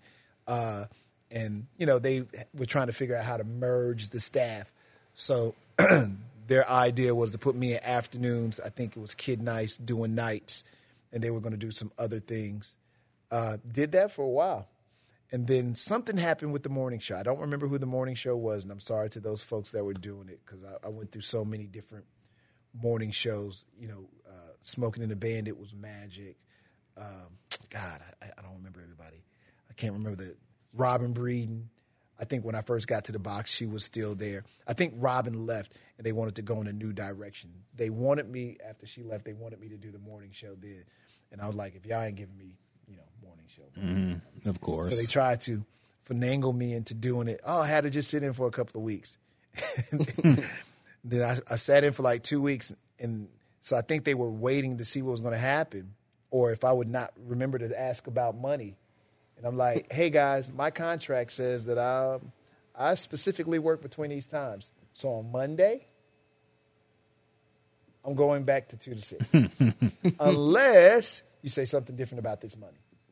And nobody never really said anything. So for a little while, I went back, and that's when Scorpio and Jimbo and all those guys got together and did the morning show for a couple of years. And did a few years later, I think Scorpio wanted to pull himself off the air. Mm-hmm. They came back to me again, like, Hatter, do the morning show. I'm like, well, we got to change some numbers. and they did. And told me to do whatever I wanted to do. Always liked Jim. I thought he was funny. And I thought that he would make me corny. I think sometimes when you grow up urban like us, yeah, we have a tendency to be way too cool for the room. Mm-hmm. And I purposely wanted somebody that would make the room a little uncool. Mm-hmm. And it's okay to have these different... That balance. Yeah, there you go. I like that word, balance. Yeah. So I knew Jimbo, his comedy was different from mine. Mm-hmm. And, you know, he's also white. But I thought that there was something he could bring to the table because he had been at the station since the inception of the box. He worked with all the morning shows as their producer from the inception of it. So he understood the way a morning show should work. So I thought it would be good. Originally, it was also Shelley Wade. I don't know if you remember that.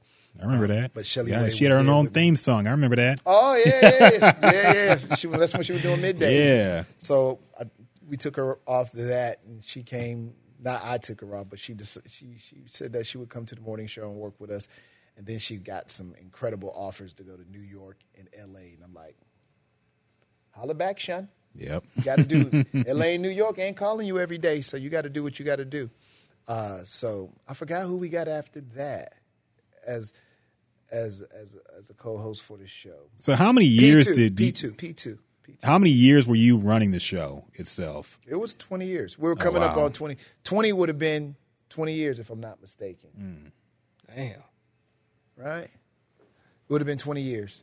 It would have been 20 years. So you started the show in 2000. Yeah. So it would have been 2000. Mm-hmm. Damn. Jimbo remembers the date on everything. I also loved him for that, too, because Jimbo would remember these odd things that average human beings don't remember. Mm-hmm. And then he knew a lot about music. I think that's what bonded us. He knew so much about music. And so he had the pop songs on lock. I had the urban songs on lock. So I think we had, like, this little weird connection because of music. We both love music. And Jimbo still plays music. Now I see him out there with his brother. They be going to the bars doing their thing. But I had a good crew. After P2 was, I think it was Natay. Shout out Natay. We had a good years with her. And we got Natay, actually. We did a thing where we were looking for a co-host. And we did it at some mall out there in Katy Mills Mall. Yeah. Where we found Natay. I was like, man, okay, I think she would be really, really cool to have on the show. And then after Natay left, for a while it was a boys club up there. And the management, the Suits, hated that. Mm-hmm. A morning show must have a female on it. I was like, bro, we just trying to do good mornings here. We'll just put a whole bunch of ladies on the air. But I chose JQ. I said, he'll be the lady for us. they let it roll for a while. We had a good time, man. But it was a men's locker room. But we were having a great time in there. And then finally, the show rounded out with Young Jazz. And Young Jazz was perfect for us. We knew her. She had worked in the station. And Jazz kind of, cute. She could hang with the boys. Mm-hmm. You know, sometimes you have people who, Jazz would say some stuff that was filthier than guys. Oh, okay. and sometimes I had to go hold on, Jazz. You're late. She don't even look like that type. That's man. The funny part about it. Oh, man, Jazz. She look all cute and innocent. Oh, man, she is cute and innocent. But she was perfect for and her work ethic was outstanding, man. She was just perfect for us, with JQ. And really, I had a morning show that had way too many people. It was great, though. Mm. They let me have all these people. JQ, Rob G was mixing, J-Mac, of course, Jimbo. Cooper was also on the air. He's the producer.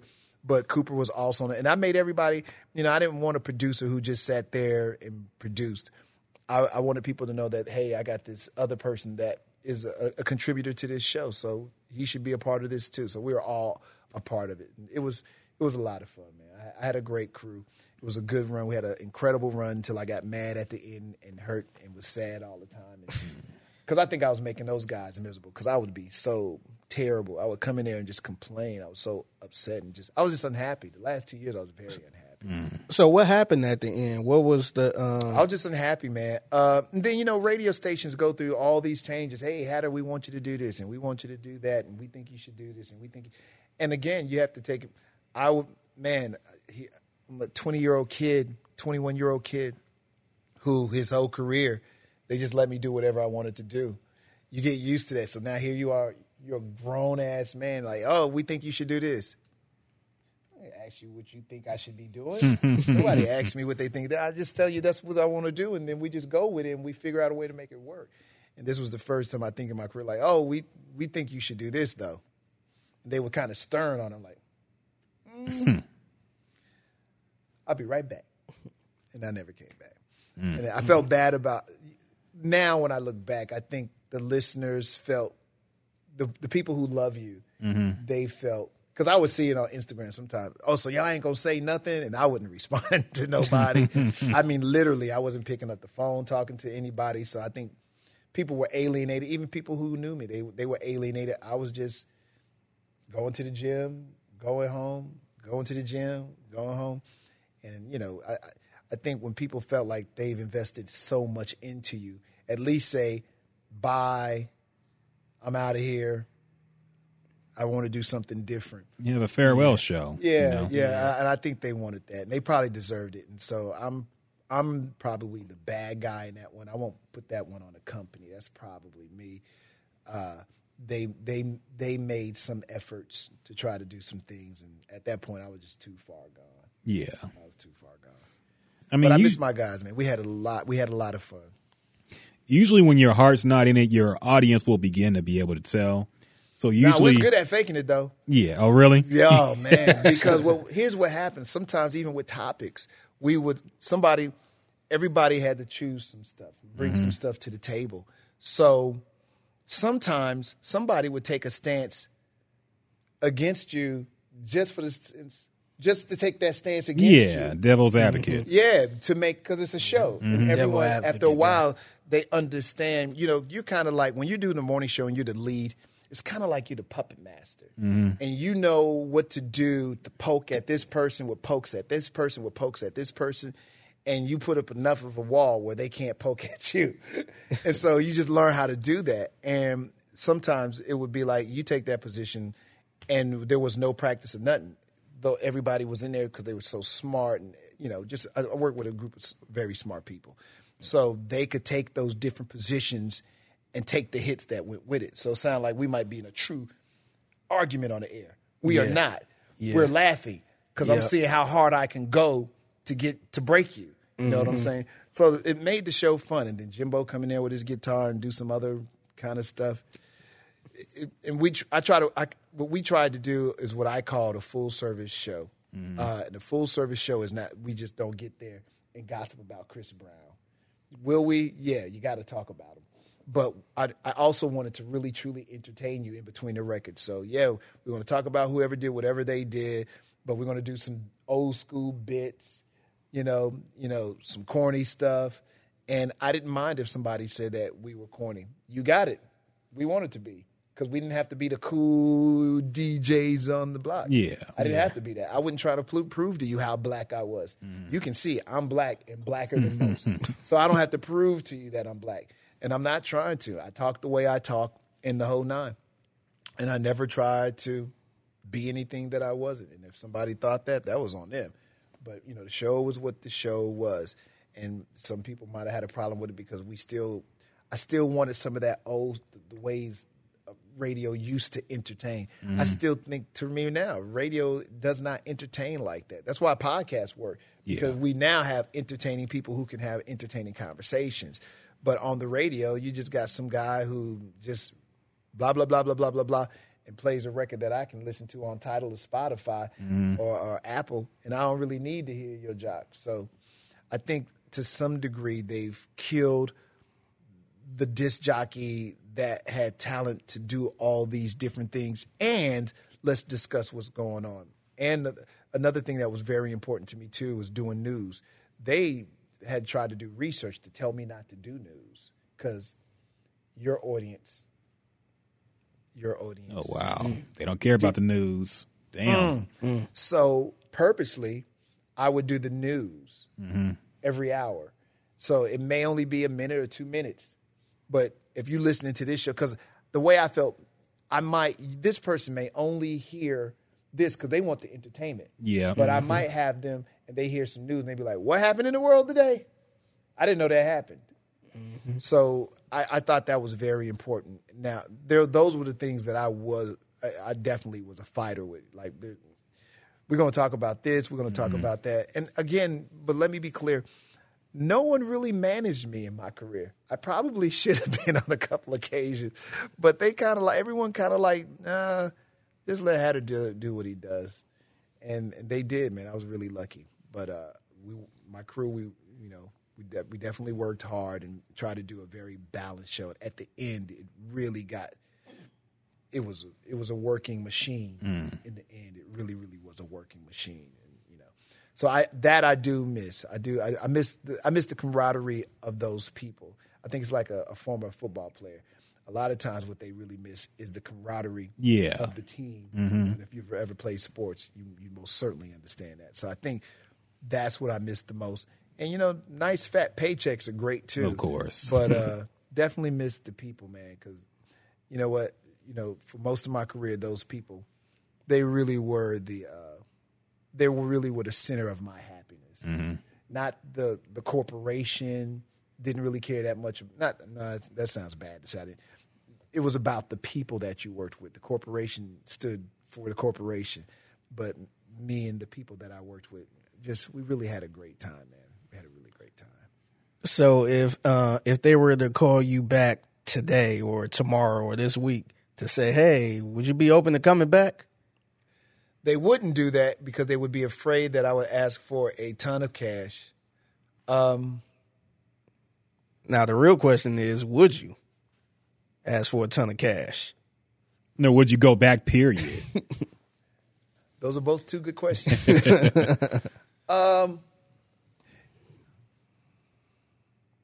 Wow. You've never thought of this. If you would ever, like, let's not even. I don't see, in 2022 going into 2023, to be honest with you, when I left, I think it was a different time in society. Yeah. I think it was a different time for radio. Yeah. I feel, and here's a guy who's still I'm a content director for the vibe at KTSU with the little digital / over the air station at night deal that I do over there. I think this game has changed in just these 3 years, because J-Mac told me it was 3 years today. The game has changed so much. 3 years since when? Since you left? Yeah. Wow. Three years the 3 year anniversary. Today? Three years, December. When did I go on vacation and didn't return? Was Rob G. If I call Rob G, Rob G. Close to December. Rob G would tell me exactly what day. He remembers the day he said, "Hey, I'm going on vacation." He said, "Then something you never came at." But yeah, it's almost 3 years now. Wow. And J-Mac reminded me. I don't know. I had such a good time. I don't know. But you would take a meeting if they say, "Hey, let's just talk about it." Let's. I think with the podcast thing now, you know why? And I have a son now, and I waited to get to the end of my career. Not, hey, I respect that, man. I'm on that trajectory too. So. And don't knock that, man. Yeah, I'm not. And that's what I want to really have a podcast about too, man. Is talking about these older fathers, and it's different. If Mad Hatter was 20-something or even 30-something with a kid, and I was, man, I had my girls that I adopted, and they came out to be halfway decent human beings, and I love them to death. But, you know, having my own son at this point in life is really different because of the time and care.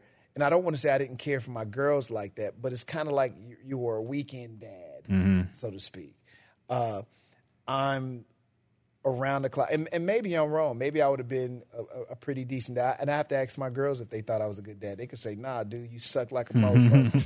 I don't, you know, my opinion is I did the best that I could for him, but I just feel a little different with this kid, and maybe because he came exactly, you know, after this career that I've had. And so I look at him in a totally different way. He won't know I don't think he'll know who the Mad Hatter is. He's just going to know this dude that seems to be at home when he gets home and stuff like that. So I have to create. And it's funny, like it's like being a former football player. And I'm not taking anything away from anybody that plays sports, because what you guys do and ladies do is incredible. But you've done this one thing all your life, and that's all you really know how to do. You don't really know. You never took the time to learn how to do anything else. Yeah. So my son gets to meet a different person. He gets to meet Ben. He won't really connect with Mad Hatter.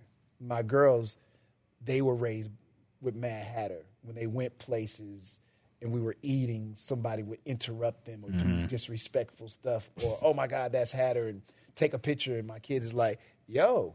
You know, so, or if there's drama in the streets because you going toe to toe with some rapper and nobody understands, you got to protect your kid and something. My son's not going to get none of that stuff, so it's just kind of different. So, long way to answer your question, I don't know. You never want to say no to money, but you don't want to do it. I've learned, you know, because I saved for so long. I honestly, when I walked away, I really didn't have a plan, you know. But you know, I own a couple of homes and things like that. But I really didn't have a plan in place. Like, what you gonna do if that paycheck ain't coming in no more, big fella? And I didn't really plan for that, but was surviving pretty well.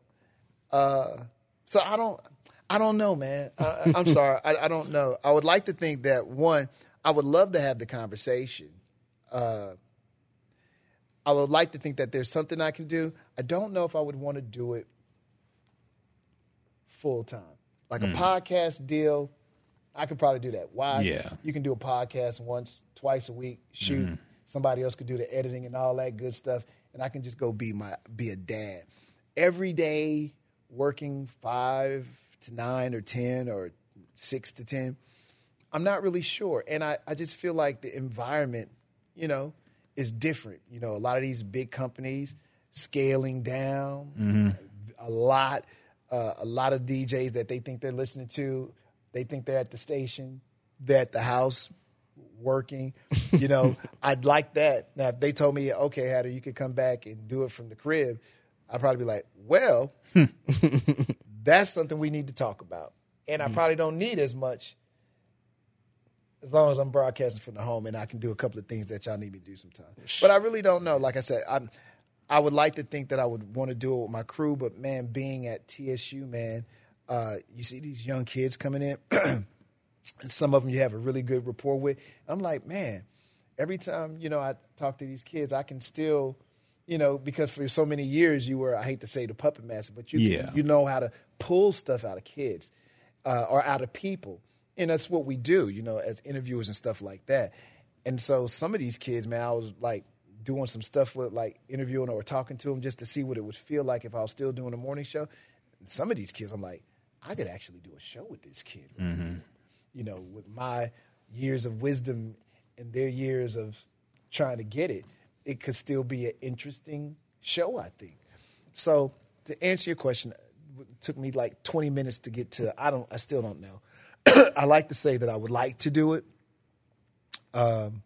It would depend on the circumstance, basically. Yeah, I like that. It depends on the circumstances. But I love the idea of podcasts, going to a radio station, working every day. I just feel like I'm too old for that, man. Yeah. I feel you. See, I can tell you still got that fire. Mm-hmm. That, no, like, this is cool. I like this, you know. But it's a better way you can do it. I feel bad for you guys because I'm, like, just running my mouth. So I'm not thinking about time. And see, you guys got to figure out how can we edit that part? No. But here's the thing. You know, so you don't – there's still a certain amount of stress that goes when it's yours. Mm-hmm. There's a certain amount of stress to do what you're doing, and people don't realize that. They think it's just two guys up there running their freaking mouth.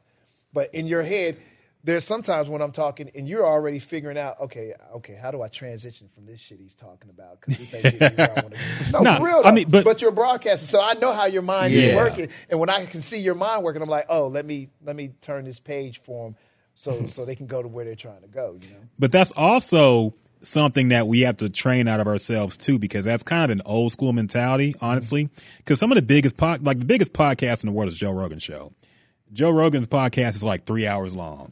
And usually it's about like just the most random topics you can imagine with some comedian, and they're talking about everything, you know? So it's not like, you know, kids these days will watch another guy play video games all day. This is true. That's why I told you it's a different time. It is. Man. So we have to try to adapt. I don't think but you can't put your finger on the pulse of that. Yeah, like, it's tough. If somebody would tell you that this guy Rogan, who's fighter or all the stuff that he's done could have this successful podcast, you wouldn't believe it. But he's put his time in. Yeah. He's worked it. He deserves it, in my opinion. I don't know that much about his podcast. I don't watch it. You know, I'm a Joe Budden kind of me too, of course. Earn your leisure type kind of stuff. You know, really like Joe Budden. Just because Joe would talk shit. Yeah. And not talk shit in a hurtful way. It's just like, this is my opinion. Mm-hmm. Deal with it or not. I kind of like that. Even when it was controversial with the guys he had on his show, he's still one of the most popular ones out there. Entertaining, man. Yeah. So, I hope I answered your question. What's your, other than your podcast, which is obviously awesome, it's been on since 2017. Do you have a favorite? Do y'all have a favorite, like, that you watch and you're motivated by, or you just like, I like the way they kind of like doing their thing? I mean, as far as the big ones, of course, I'll like, there's no podcast I listen to every single week religiously. Honestly, like I'll tune in and out, but I like Drink Champs, especially Drink Champs is great, especially when they have like these stories you've never heard before. Yeah. The Cameron episode was great. Like all these, and I love that stuff. You know what I hate about that though? These guys have a tendency to share because they feel like those guys are them. So they're on guard. If you have that same rapper in here, he's on guard. Yeah, like, it wouldn't go the same. He's trying to find something to go viral with me with. So he's like this with you. Mm-hmm. Yeah. But they don't see that with Nori. They like, oh, Nori's one of us. So they'll sit there and don't even know. They giving up. They like putting it all out there. It's tactical. That's why they drink. I think, too. I think they're trying to loosen the lips. Yeah. But I don't even think if they and maybe they would do that to get an endorsement, too. Mm-hmm. I don't know. But I think even if Nori didn't do it that way, he still he'll still get. He knows these guys. He has a relationship with them. Even when he had like a Patti LaBelle on there or a Tank on there, I enjoyed those episodes really because it's not an oxymoron, but the difference of culture. Yeah, yeah. I actually like that. I got this hardcore rapper talking to Patti LaBelle. This should be fun. Mm-hmm. And they're still being themselves, and Patti LaBelle is being herself, or Tank is being himself. It's just interesting dynamic that they have on there. You got a favorite? Yeah, I like Drink Champs for the simple fact how the setup look, because I just do have a nice I'm a big fan of the way it look, and I just like the round table with the drinks and all the little cool little stuff around. It's hard to have a cool set, my friend. It is very hard. They probably have the coolest set of everybody and the coolest graphics. Oh, yeah. Yeah. Everybody else, some of them just got some really cool shows. But I like, what's the kids from 95 South? No. Oh, yeah, I think it is 95 South. Yeah, 95 yeah, with the DC like Young Fly. Yeah. Yeah, but I think I like, because I like DC Young Fly. Mm. Yeah. I just think he's funny off the cuff. Yeah. And people funny off the cuff are so dangerous, because they could just be sitting here right now and rank on you from your top of your head to your toes, and you're like, yeah. But I like that kid. But there's a lot of good podcasts out there actually, and then there's the terrible ones as well. Yeah, locally, I like the Scarface and Willie D podcast. I like Donnie. Donnie, of course, as well. Donnie seems, and not because I was on it, and thank you, Donnie. But I thought it was an honor. No, good interview. I think it's an honor because you guys asked me to be on here. I'm like, what? Why do you think I have anything relevant to say? I don't. But I like that he has a Houston historical angle, where he's trying to keep that history alive and documented. I really like that. I know he's working on the 3-2 documentary, which probably look really, really great. But I like what he's doing there. Yeah, shout out to Donnie. Yeah, Donnie Houston, yeah. So he's doing some hot stuff now. Yeah, I like the simple fact that he get a lot of people that I never even heard of, like, oh, okay. Yeah, he knows the history. Yeah, so. He grew up, so he knows the history. So you'd be like, oh, he talking to him? Yeah. Nice one. People forgot about that one right there. They forgot about him. He is a part of this. I tell people all the time, if you want to know the history of Houston, Donnie's going to go to Donnie Houston. And he's setting himself up to be that guy. He's setting himself up to be the historian. And I think he wants to branch out. Like I seen him, he did Orange Juice Jones. I'm old school. Yeah. And I respected that. So he's letting people know, I can do this other stuff. Mm-hmm. But I definitely want to be a Houston historian podcast. And I like that too. But don't put me in this box. That's all I can do. I'm going to talk to a little bit of everybody, political people and whatnot. So I like that, man. Yeah. And y'all guys, y'all have done everybody too. You've done hip hop. I guess you try to stay hip hop, but sometimes it's hard because, it's hard though. Honestly, we talk about everything. 200 episodes. Yeah. I mean, we're sports. We've had athlete Arian Foster on. We've had other Texans play. He was great, of course. That was probably one of our biggest interviews. Oh, definitely, because it actually went viral. Because this Foster's, Foster's big. So it went viral because was it while he was still playing or after? No, this was after. This was in 2020. Oh, wow. Early 2021. I want to say. Okay. Yeah, this was. It was right. It was right after Deshaun Watson said he wanted to be traded. Yeah. So this was. Did he talk about that? He did. Yeah. That's how it went viral. It was on the news. This was of that. This was pre. This was pre allegations for him. Oh wow. So he was pretty much saying Texas need to bend to his will, and give him what he wants, see what he wants, talk to him. Is that a mistake that they let him go? I think stuff kind of got too far. I think it was too far to mend it, man. Because so you got to let him go because it's just too much. Because even outside of the allegations, man, you didn't think he was set up or nothing like that. See, because he wasn't doing stuff that them boys wanted. When it was the first ones that came out, I was like, wow, this is very coincidental. Just because black people are conspiracy theorists naturally. Because the thing is, we have one or two conspiracies out there. What I'm saying is that we're justified because they actually have enacted conspiracies against us. So I understand. White man, what? We always think the white man trying to get after us. We heard it. COINTELPRO was true, man. We put our foot down, and the next thing you know, all this stuff started happening. Like, it's actually historically proven that all these stuff has happened to us before. So I understand it. But it got to a point where it's like, okay, they're all saying the same type of behavior happened. And it's so many. I felt bad for all involved. And then one of the girls, it really was, man. So mostly for the women. And I don't know who, with those, it's so touchy. Yeah. You don't want to make a mention of it, but you just hope everybody involved are whatever happened. Just hope you can move on with your life. Yeah. That's really all you can do. Yeah. I haven't been watching ball. How has he been performing? So his first game is this Sunday against the Houston Texans in Houston here. Oh, yes. They did this for the drama. Of course. That's politics. This was the catch. Oh goodness. So jeez. So they've been trying to figure out how many games he was going to get, and the original amount of games he got was 6 games. Mm-hmm. So the NFL had the right to appeal it and make it more games. They made it 11 games.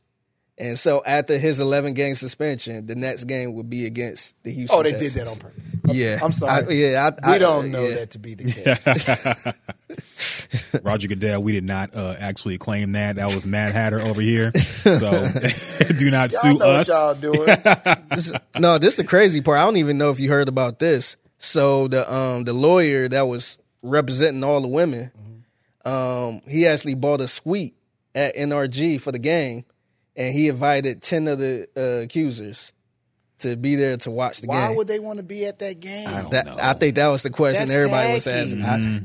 What's old boy? I know buddy. I can't think of his name right now. It's not Rusty. Tony Busby. Oh, Tony Busby. Tony Busby. That's something that Tony would probably do. It is. That's the funny part about it.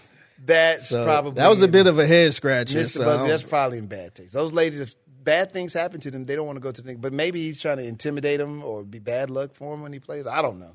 Yeah, I don't know about that one. I don't think see, that's right up Tony Busby's playbook, because I feel like he's all about the headlines. Well, that definitely going to get got the headlines. Well, that gave y'all something to talk about. Yeah. I'm sick of talking about Deshaun, man, to be honest. We've been talking about it for 2 years. Yeah, straight. Well, straight, yeah. Y'all might be talking about him some more after this game if he whip up on the Texans. Yeah, it's possible. It's likely. How would y'all feel if he went out there and he just blew the Texans out? Honestly, I think the way this season has gone, because right now they're currently 1-9-1. So the season been really bad the last 2 games. So your expectation is? So I think a lot of people are out. I think people don't even care at this point. So nobody probably be watching this game? What's your prediction for the game? What's the score? Are we dating this? Because I don't know when you guys are going to play. We're going to release it before the game. Oh, okay. Wait, is Kyle Allen still starting? Yeah. Okay, it's going to be bad. I'm going to say like... How do you guys do that? Do you all ever feel bad for... I never was really good at that. It just, being disparaging to another human being. And you guys got to do that in sports. Is it easier for you? I mean, as far as me and Figgy. Because how do you tell somebody who's playing in the NFL, obviously he had to be great somewhere, that he's not great? I feel, me and Figgy don't really do that. I always thought that was kind of corny to say somebody's trash. I was never into that. I never liked saying, you could say he's playing horribly. Okay. Yeah. But to say somebody is trash because they had a bad game, there's certain ways that I just don't feel comfortable talking about another person, especially if there's another person. A grown man. A grown man. Especially these dudes are kids. They're 22, 23 years old. Mm. I'm not going to say that dude is trash, man. But, I mean. But what if he is? According to NFL standards. Because the funny thing is, this is what the whole Kwame Brown debate. Did you see that whole thing that happened with Kwame Brown, who was an NBA player who played 15 years ago for the Lakers? Mm-hmm. He got traded. They brought in Paul Gasol to the Lakers, and the Lakers won championships with Kobe Bryant. And Stephen A. Smith was a guy who went hardest on Kwame Brown. He was like, this man, he went on a whole rant talking about he's a scrub. He can't play the game of basketball. Then Kwame Brown comes out like a year or two ago, and he finally addresses Stephen A. Smith. And he basically says, you know, I was 18 years old. How can you go on TV, you know, with my parents and my family listening and say I'm trash, you know? And I brought a human element. Like, we're talking about people here, man. That's right. So you can say they're playing poorly, but I think the discourse goes too far sometimes. Mm-hmm. You forget these are kids, basically, especially in the NBA, 18, 19 years old. Absolutely. You got a family. So it's just a slippery slope. You know, sometimes you just don't want to go too far with it. Yeah. I hear some guys, they say some terrible things. It gets ugly. Oh, yeah. It gets ugly. Some terrible things. And sometimes I take it personal for the players. Oh, yeah. I'm like, wow, I get it. He's not good, but come on, man. He got to the NFL, and not a lot of people get there. I feel like you could say this person isn't really good or not performing good, but when you start saying he suck, he's trash and all this other stuff, that's a little harsh. Mm-hmm. Especially coming from... And it's funny because it's like, I don't like to be the person that say, oh, you ain't even playing the NFL. Yeah, but it's true. But no, damn, but that's what I was getting ready to say. Like, dog, this you're a nerdy old ass white man sitting here saying this dude suck. It's like, no, you never played before. Mm-hmm. So how you going to sit here telling me I should have made this block or I should have made this catch? I suck. Like, let's see you get out there. I hate doing that, but well, damn. That raises the point, though, that we need to see more people who look like you guys actually talking about those games. And it's always good to me to have at least one person in the room that participated. Oh, yeah. I agree. You were out there. You played the game. You know what's going on. You knew what was going on. You can speak on it from a very informed place, not some guy who's just a huge fan who went to broadcast school. And I get it, though. I'm not knocking that guy, too, because he put in his time and he probably really knows the game.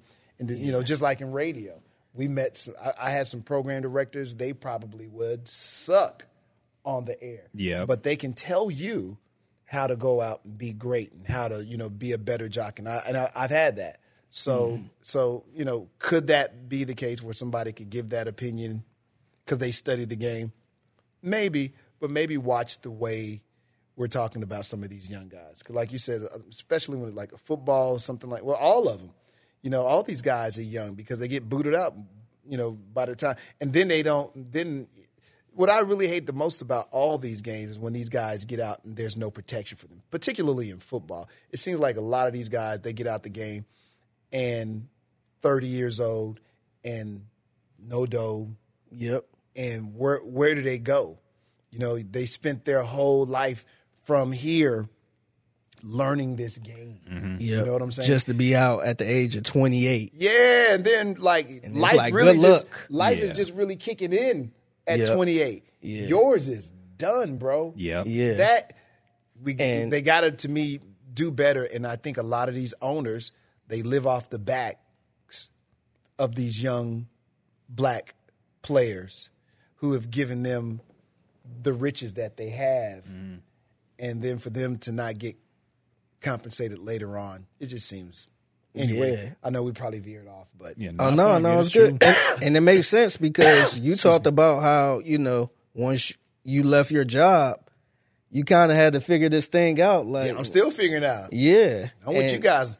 I'm a broke DJ trying to make it, man. Yeah, and it's tough because... We'll work for food, baby. Yeah, it's tough, too, because, like, a job like you can't just put that on the resume and just apply somewhere.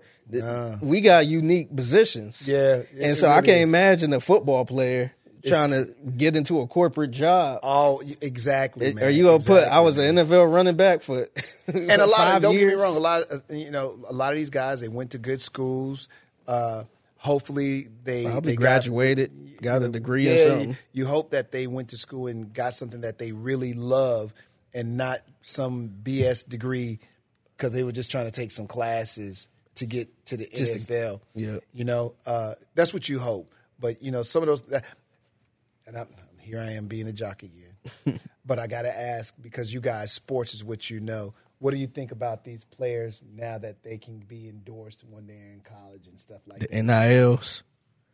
I think it's good, man. I don't think it's really changed anything. Like, they were getting paid anyway. It was just like teens would. They was getting. True. I think they was getting paid regardless. But now you can see somebody like a Bryce Young in a Pepsi commercial or something. Mm-hmm. I think it's great. They don't have to feel like they're doing something illegal. Some of these kids, let's be honest, probably won't have a life after college ball. Yeah. Hopefully, if they got their parents or some good manager or something, these guys make enough money that they can sock it away, and maybe went to school and got a really good, degree, and they can do something with that. But even if not, they've taken this money, maybe bought a couple of homes or invested it into some good stuff where they got some residuals coming. So I'm all for it. I'm all about the above board. Now, it's going to still always be unfair, right? Because there's going to be some guys, they're going to get all the money. Mm-hmm. Mm-hmm. There's going to be that one guy, he might not get nothing at all. Oh, yeah. But that's life. Yeah. You work, you become better, you try harder, and hopefully you can be the guy that gets all the dough. But I like the idea of that. I think they should be getting something. A lot of those colleges do. Yeah. And they make a lot of money off of these. I want to see them going to more black schools. That's what I would really love to see. That would be amazing to see. I love everything that Dion's saying. Yeah, I was about to say. He's probably going to leave, but he helping. Yeah, I think so. Why? Yeah, I mean, I hope where'd he don't go. Where'd that come from? Y'all must. When the big guys know stuff. I mean, because it's the same thing as we were just talking about independent and major label. You know, the HBCU is independent. You know, it is. That's an interesting way to look at it. Gee, when they knock on your door and say, "We got these millions for you if you come over here," but Dion has millions. But he could always have more. You're right. That's the way I feel. Because he did confirm that Colorado gave him an offer. Mm-hmm. I don't think he's gonna go to Colorado, but if Florida State or somebody like that, he'd probably go. Yeah, right. And they'll give him a huge message. I never even took the time to think about that. Man, you blowing my high, man. That sucks. I never thought about that. Yeah, you're right. It's true. They'll just take them away, and that's what they always do. They take us away like, we'll just give you this money. That's all it takes, man. That's all it takes. There's integrity. But you got to think about your... Do you not think about yourself? Yeah. Or do you sacrifice yourself for the greater... for the cause, so to speak? I mean, you mentioned this as well. That's a slippery slope, man, because you mentioned that you did that and then it wasn't reciprocated. Mm. I mean, the same thing that happened to Dion too, He said, "No, I'm staying here," and then they don't treat him like he feels they should treat him. Yeah. He's like, "I could have made tens of millions if I just went to Florida State or whatever, but I stayed here for y'all and y'all treat me like this." So it just depends on what's best for a situation, honestly, man. Yeah. If he can afford it and he can just say, "I don't need the money, I just want to coach these kids," that would be great. I don't think that he needed the money when he went to this school. I think that he just wanted to do something dope and turn some young folks around. And I think he's actually doing that, man. He changed that whole city. The city of Jackson, Mississippi. I think he is, and he pissed off a couple of people doing it to him. Yep. And I don't have a problem with the people that he pissed off. If you ain't swag. So I want to ask you about some current events, man. Some things that have happened around the city that we haven't heard your thoughts on. Have you ever met the Migos? Like the Migos, as in Takeoff? Yeah, Takeoff, Offset, Quavo. No, I haven't, man, but, truth. I always thought, I loved that guy's voice. Mm-hmm. I always thought he was the most slept on one in the group. That's my personal opinion. Definitely. Yeah. The other ones were more flamboyant and, one's dating Cardi and all that. But I always thought he was the backbone of the sound of that group. This is just my opinion, so please don't. I think a lot of people had the same opinion. I just thought he was really the backbone and sound of that group. The other ones, they were the spices and, like the little cream on the cake. Yeah, but he was the backbone of it. And just that situation to be an innocent bystander. Sometimes this is where rap hurts you. Yeah. Because I don't know how in hip hop, and I hate to sound like those other people who point at, like, look at them, because this doesn't happen in country music, but it doesn't. This doesn't happen in rock music. Now, they might have drugs and all this stuff, but, man, us murdering each other and our... And who's at fault here? And then there's so many fingers that you want to point at. It's just a devastating game.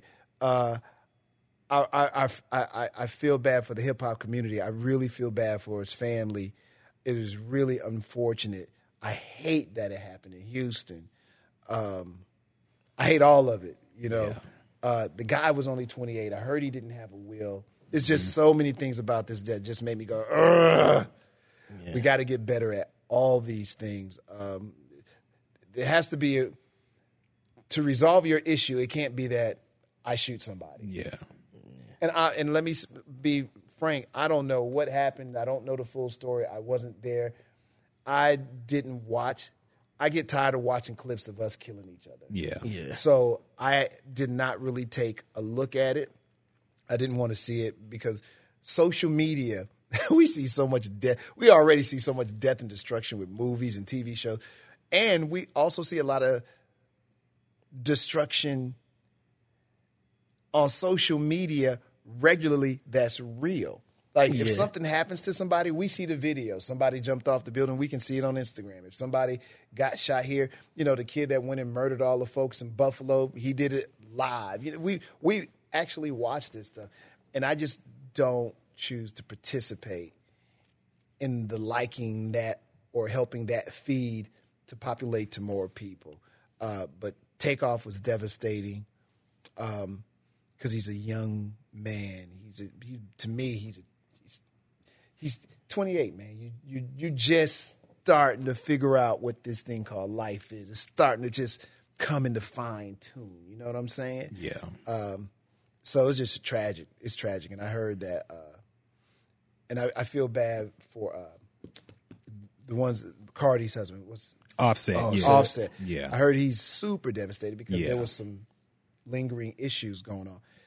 He's going to be in a bad place for a while. And I even heard Cardi, you know, she probably didn't mean to, but saying like, yo, he's in a place that I can't pull him out of. And I hope she does, or he gets some help. But, you know, when you've beefed with somebody that's family, kin, brother,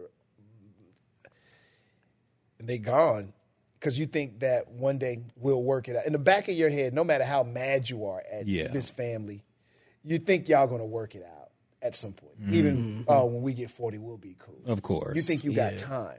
You didn't know that you were on a timetable already. So that... It's just devastating. That's the only thing I say. It's devastating. It sucks. And anytime, and you know, we've had a lot of fallen soldiers in our city, man. Yeah, it's crazy devastating. Man. Which one? Because you've been through it all in Houston, man. So you've been through it all. Honestly, you have. Like, which one hit you the hardest in terms? Like, we've had so many. We've had Hawk, Fat Pat, of course, Pimp C, you know, Big Mello. So many who we've lost. Which one really, really stung you? I don't want to say like one impact. I'm not saying like the rest like didn't matter, but like which one really hurt you the most? I was close to Big Mello. I was very close to Big Mello. And Big Mello was one of the first rappers in the city to embrace me as a human being, not as the DJ Mad Hatter that worked at the radio station. I mean, he looked at me like he made me feel like a human being. And I don't know really... I'm saying that word, and everybody else treated me like Hatter, the DJ that can probably play my record. And no disrespect to any of those people.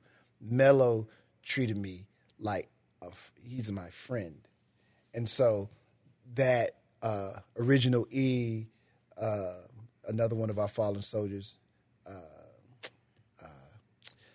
all of them hurt, man. None of them, you know, Pimp C, you know, because I know, you know, his wife. And, man, Pimp would call us and say some of the most outlandish things that we never... Because I always felt like my job was to protect until some really bad stuff happened with a rapper in the city. So we never would air some of the stuff that Pimp would say. But Pimp would call us early in the morning and go... And we would, like, just go on automation and just sit there for real and let him just talk. So it's like us. A Ray J and Breakfast Club type of situation. But we never aired none of this stuff. I might have maybe one or two of the calls saved somewhere. Hey, now. But I would never release it. Yeah, I'm just not going to do that. But and not that he was saying anything bad. Pimp was just he's Pimp C, and Pimp is just Pimp. And he would just say sort of, he just make you laugh, man. And then he always, I love y'all, man, and just hang up. Now I just look at everybody. All right, y'all, well, let's get to work. And we'll just go from there. But it's Pimp C, so everything paused. It was, and you know, there's no such thing as a good death, right? All these guys were so young. Yeah. They still had so much life. They still had so many cool things that they could have done. They all were tragedies. They all were tragic. A lot of people hurt behind all these people. 3, 2, Big Mom. It's just too many to name. And I'm happy that they left the mark on the city. I'm still unhappy about the fact that they didn't get the opportunity to see what they are. You know, like Screw. He saw some of it, but the impact of what he does. You know, you got R&B pop stars who screw down songs in the middle. Yeah. There's one place where they got that from. And, you know, this human being doesn't get the opportunity to see the impact. And city pride. You know, you can be in New York and you might see somebody wearing a shirt that says Screwston on it. And you immediately know that you have a friend. Y'all look at each other. Houston, you know it, baby. Southside for real. Okay, I got you. But you're in the middle of Manhattan. You know what I'm saying? So this guy helped to give this city a certain sense of, you know, pride. You know, it's just devastating. All of them, like I said, there's no such thing as a good one or a better one. They all were impactful. They all hurt. It all left people devastated. It left many holes in this city. And I think they all had things that they still had to give to not just the city, but to their families and friends and stuff like that. So it's just... They've all been devastated. I stopped going to the funerals after a while. It's tough, man. You know, but I will say that one or two of them, there were some people that I would see there, and we did. You know, we were people that you might not have connected with for various reasons. You would see them there, and you hate that to be the reason why you connect. But you know, sometimes, unfortunately, bad things make people say, "You know what? Maybe I'm tripping. Yeah, maybe you were tripping. Maybe." I'm glad we had an opportunity to talk. That's with some of them. I would not do that with everyone. No, I feel you. I mean, now you say that. I'm not going to ask you to go over the whole thing with Trey. I know you talked about that pretty extensively on the Donnie Houston podcast. I did. So y'all could go check that. So, I mean, I'm not going to have you repeat the whole story because we've already heard it now. But I was wondering how you felt. I mean, I know you're close. You were cool with Zero, and I know you were aware of that situation that happened. A lot of people felt a certain way when certain videos came out, how it portrayed versus what was said at first. I know you've gone past that. That was years ago. You've moved on with your life. But how did you feel seeing that? Did you kind of feel in a way that this is what I was talking about, y'all, or – like, did you feel anything like that? Here's the thing. When it comes to any artist in this city, I expect for them to take the side of the artist because I get looked at as corporate. Mm-hmm. You know what I'm saying? I stand for everything that, you know, in some situations you just need somebody to hate. And I'm just the easiest person to hate. I'm not from Houston, so I'm an outsider. I work for the radio guy. Yeah, I'm a DJ. I'm not from the south side or the north side, although I represent most cities to the fullest. So it's easy. And, you know, I can sit there and tell you exactly what happened. And the truth of the matter is you still wouldn't give a shit anyway. Yeah. It wouldn't change your opinion. You know, there would be people, well, this person did more for the community than this person. Well, I don't have to go promote what I do. I just do it because... you know, I do it. So I'm not trying to, you know, win some popularity thing on it. I think the situation that occurred with us was really sad on so many levels. It was asked to be stopped for several years, and it never did. It started being used as a promotional tool. and I'm always feel that way. But like I said, I don't think I'm not here to make somebody see my point of view. Yeah. At this point, I'm way beyond it and don't care. If you take your side and run with it, I'm not trying to earn a point. I don't get anything, you know, from this. For me, it was a black eye for all involved, the city, the other artists that had nothing to do with it because no one wanted to participate. Zero took a stand because he knows some things that other people didn't know. And, you know, he got probably ridiculed from some of his insiders. I always respected that. I always will. And I also, the people that didn't want to get involved. I heard something Mandela once said, and you probably heard this before. When he got out, there was some reporter that was in the audience and asked him some question like, well, you're working with Gaddafi and this person. And I'm paraphrasing. But Mandela says something, The enemy of my friend... enemy is my friend. Maybe enemy something of like my that. Enemy, the enemy of my enemy, don't make him my enemy. Fair enough. So, and I had to look at that situation like that. Just because I might have felt wronged in a situation, that person didn't wrong them. So I have to understand and respect their opinion. And I did. You know, some people just don't want to be involved. Mm-hmm. You know, I ain't touching that. I don't want to be part of it. I don't want nobody to hate me. And like I said, I'm the easiest person to hate in that situation. And you just have to become okay with that. I'm never going to try to mend it, though. I'm always clear. I was clear with the individual that dealt with that situation. That person knows why. They can promote it any way they want to, and I'm totally fine with it. When I saw what happened to Zero, my only thing I did was I hit him because I know Zero. Yeah. And I think the city knows Zero. Of course. And you're grown. And what I didn't want him to feel like he had to do was go and I need to go get some get back.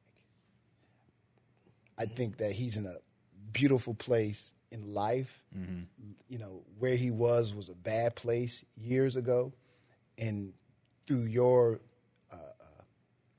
love of music that you were able to share with other people, it's giving you a lifestyle that is just incredible to me. I've been to his house and hung with people close to him, and I'm like, look at this, man. I remember where this guy was at. I mean, there was a time where, trust me, I know Zero had choice words for me too. Even did songs with me when he was a youngster, so I'm used to that. But to have seen him grow into the human being he is, I didn't want him to think that it's time to retaliate and start doing stuff. Because life has a way to get those that do bad deeds, in my opinion. So my only thing I did is say, one, are you all right? And just because something bad happens to you don't mean you return it. Because there's a higher power that got you in a place that is really, really great. And when you start doing things because somebody did something to you, it can turn into something else. And I said, there's a lot of people who love what you do and what you've done for the city, and mostly just to see you turn around as a human being and man. If you know what Zero once was, just to see him be a responsible, cool adult is kind of cool. Be that person, you know. And so that's all I said. This is one of the rare times we didn't both get into a whole bunch of conversation or anything. I just hit him. You good? You know, he said it how he said it. Mm-hmm. I said, but you'll be good. You'll be good. And I think he's okay, man. I think he's okay. And he got some pretty decent people around him. Yeah. Now, and it was an unfortunate. All of it, everything that happened, from what happened with us and anything bad that happened in this city, it's terribly unfortunate. And I think if everybody could go back, there's things that could have been done or conversations that could have been had. And, you know, I think there's those that think they had conversations that should have changed things, but it didn't. So they are what they are. But I just don't want to see somebody that I love and respect to feel like, oh, I got to go do this now, because I might feel like we have this thing with ego, brothers. Man. Ego. Yeah, our manhood is a mistake. I'm like, nah, it's not that kind of situation. And I'm really happy that people got the opportunity to see the flip side of the story that was being told. Yeah. You know, I wish that there was video for the flip side of my story of some stuff that we went through. But again, you know, I'm older and at this point I have nothing to prove. If you love me, you love me. If you hate me, you hate me. There's nothing I can do about it. I got this beautiful baby that is the apple of, you know, my eye, and I got a good family, and my kids love me, man, my girl. I'm just really blessed, man. So I can't, you know, even after walking away from radio, which people, like, I hate when, the part that hurts the most is when people want something bad to happen to you. And so I saw people like, he got fired, and like hooray. Mm-hmm. I'm like, so you're going to bask in some other man's downfall? And even with all the hateful stuff that has happened to me with other people, I want them to be okay. Yeah. Because the more okay they are, the more I ain't got to connect with them. So it's amazing to me that people dance on what they think is bad. And you want to get out there and scream like, player, I ain't get fired. I was really good. In fact, I was at home for 4 months after I left because that's what I wanted to do. And I had to call him and say, hey, bro, nah, you got to move on. So, you know, it's just amazing, that kind of thought process. But again, the bottom line is there's not going to be anything. I'm not going to be in a position ever to want to sway anybody's opinion, make them believe. Although I think it's interesting how social media is amazing of what you can promote as you, and everybody believes it. Yeah, it's a lie. There's no, and we see it so often now. And what becomes the truth is what you promote the most. Mm-hmm. So if I promote my truth more than you ever promote yours, and I don't see you on social media, and I don't see you doing this, and I get the story that you're the bad guy, you must be the bad guy. Yep. Until something happens, and you get to see who the bad guy really is.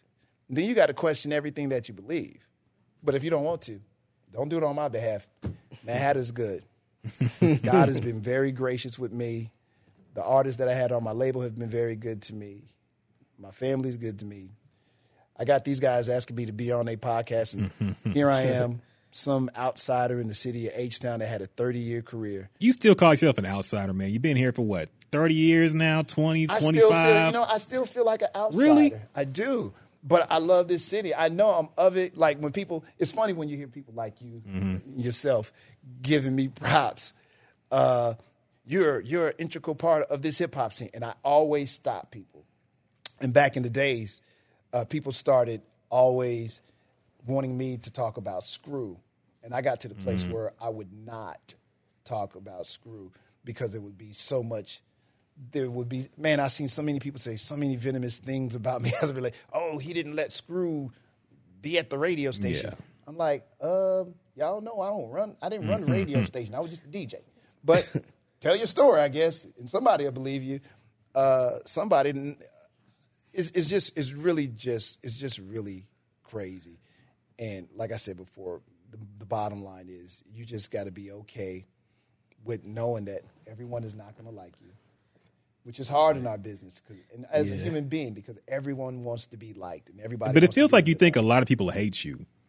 Like a lot of people. Well, I'm kind of manic depressive, so negative things, and I'm still that way. I still have to work. I have to work on, you know. I try to live in love, especially these days, because I do say a lot of apologies to people. Because when I was in radio, man, I was so focused that I really couldn't hate you because I was just so focused on I got to make this money and I got to have enough to make sure I take care of my kids and I got to make sure I got enough to take care of my mom and I got to make this money, I got to make this money, I got to be number one, I got to make this money, I got to be number one.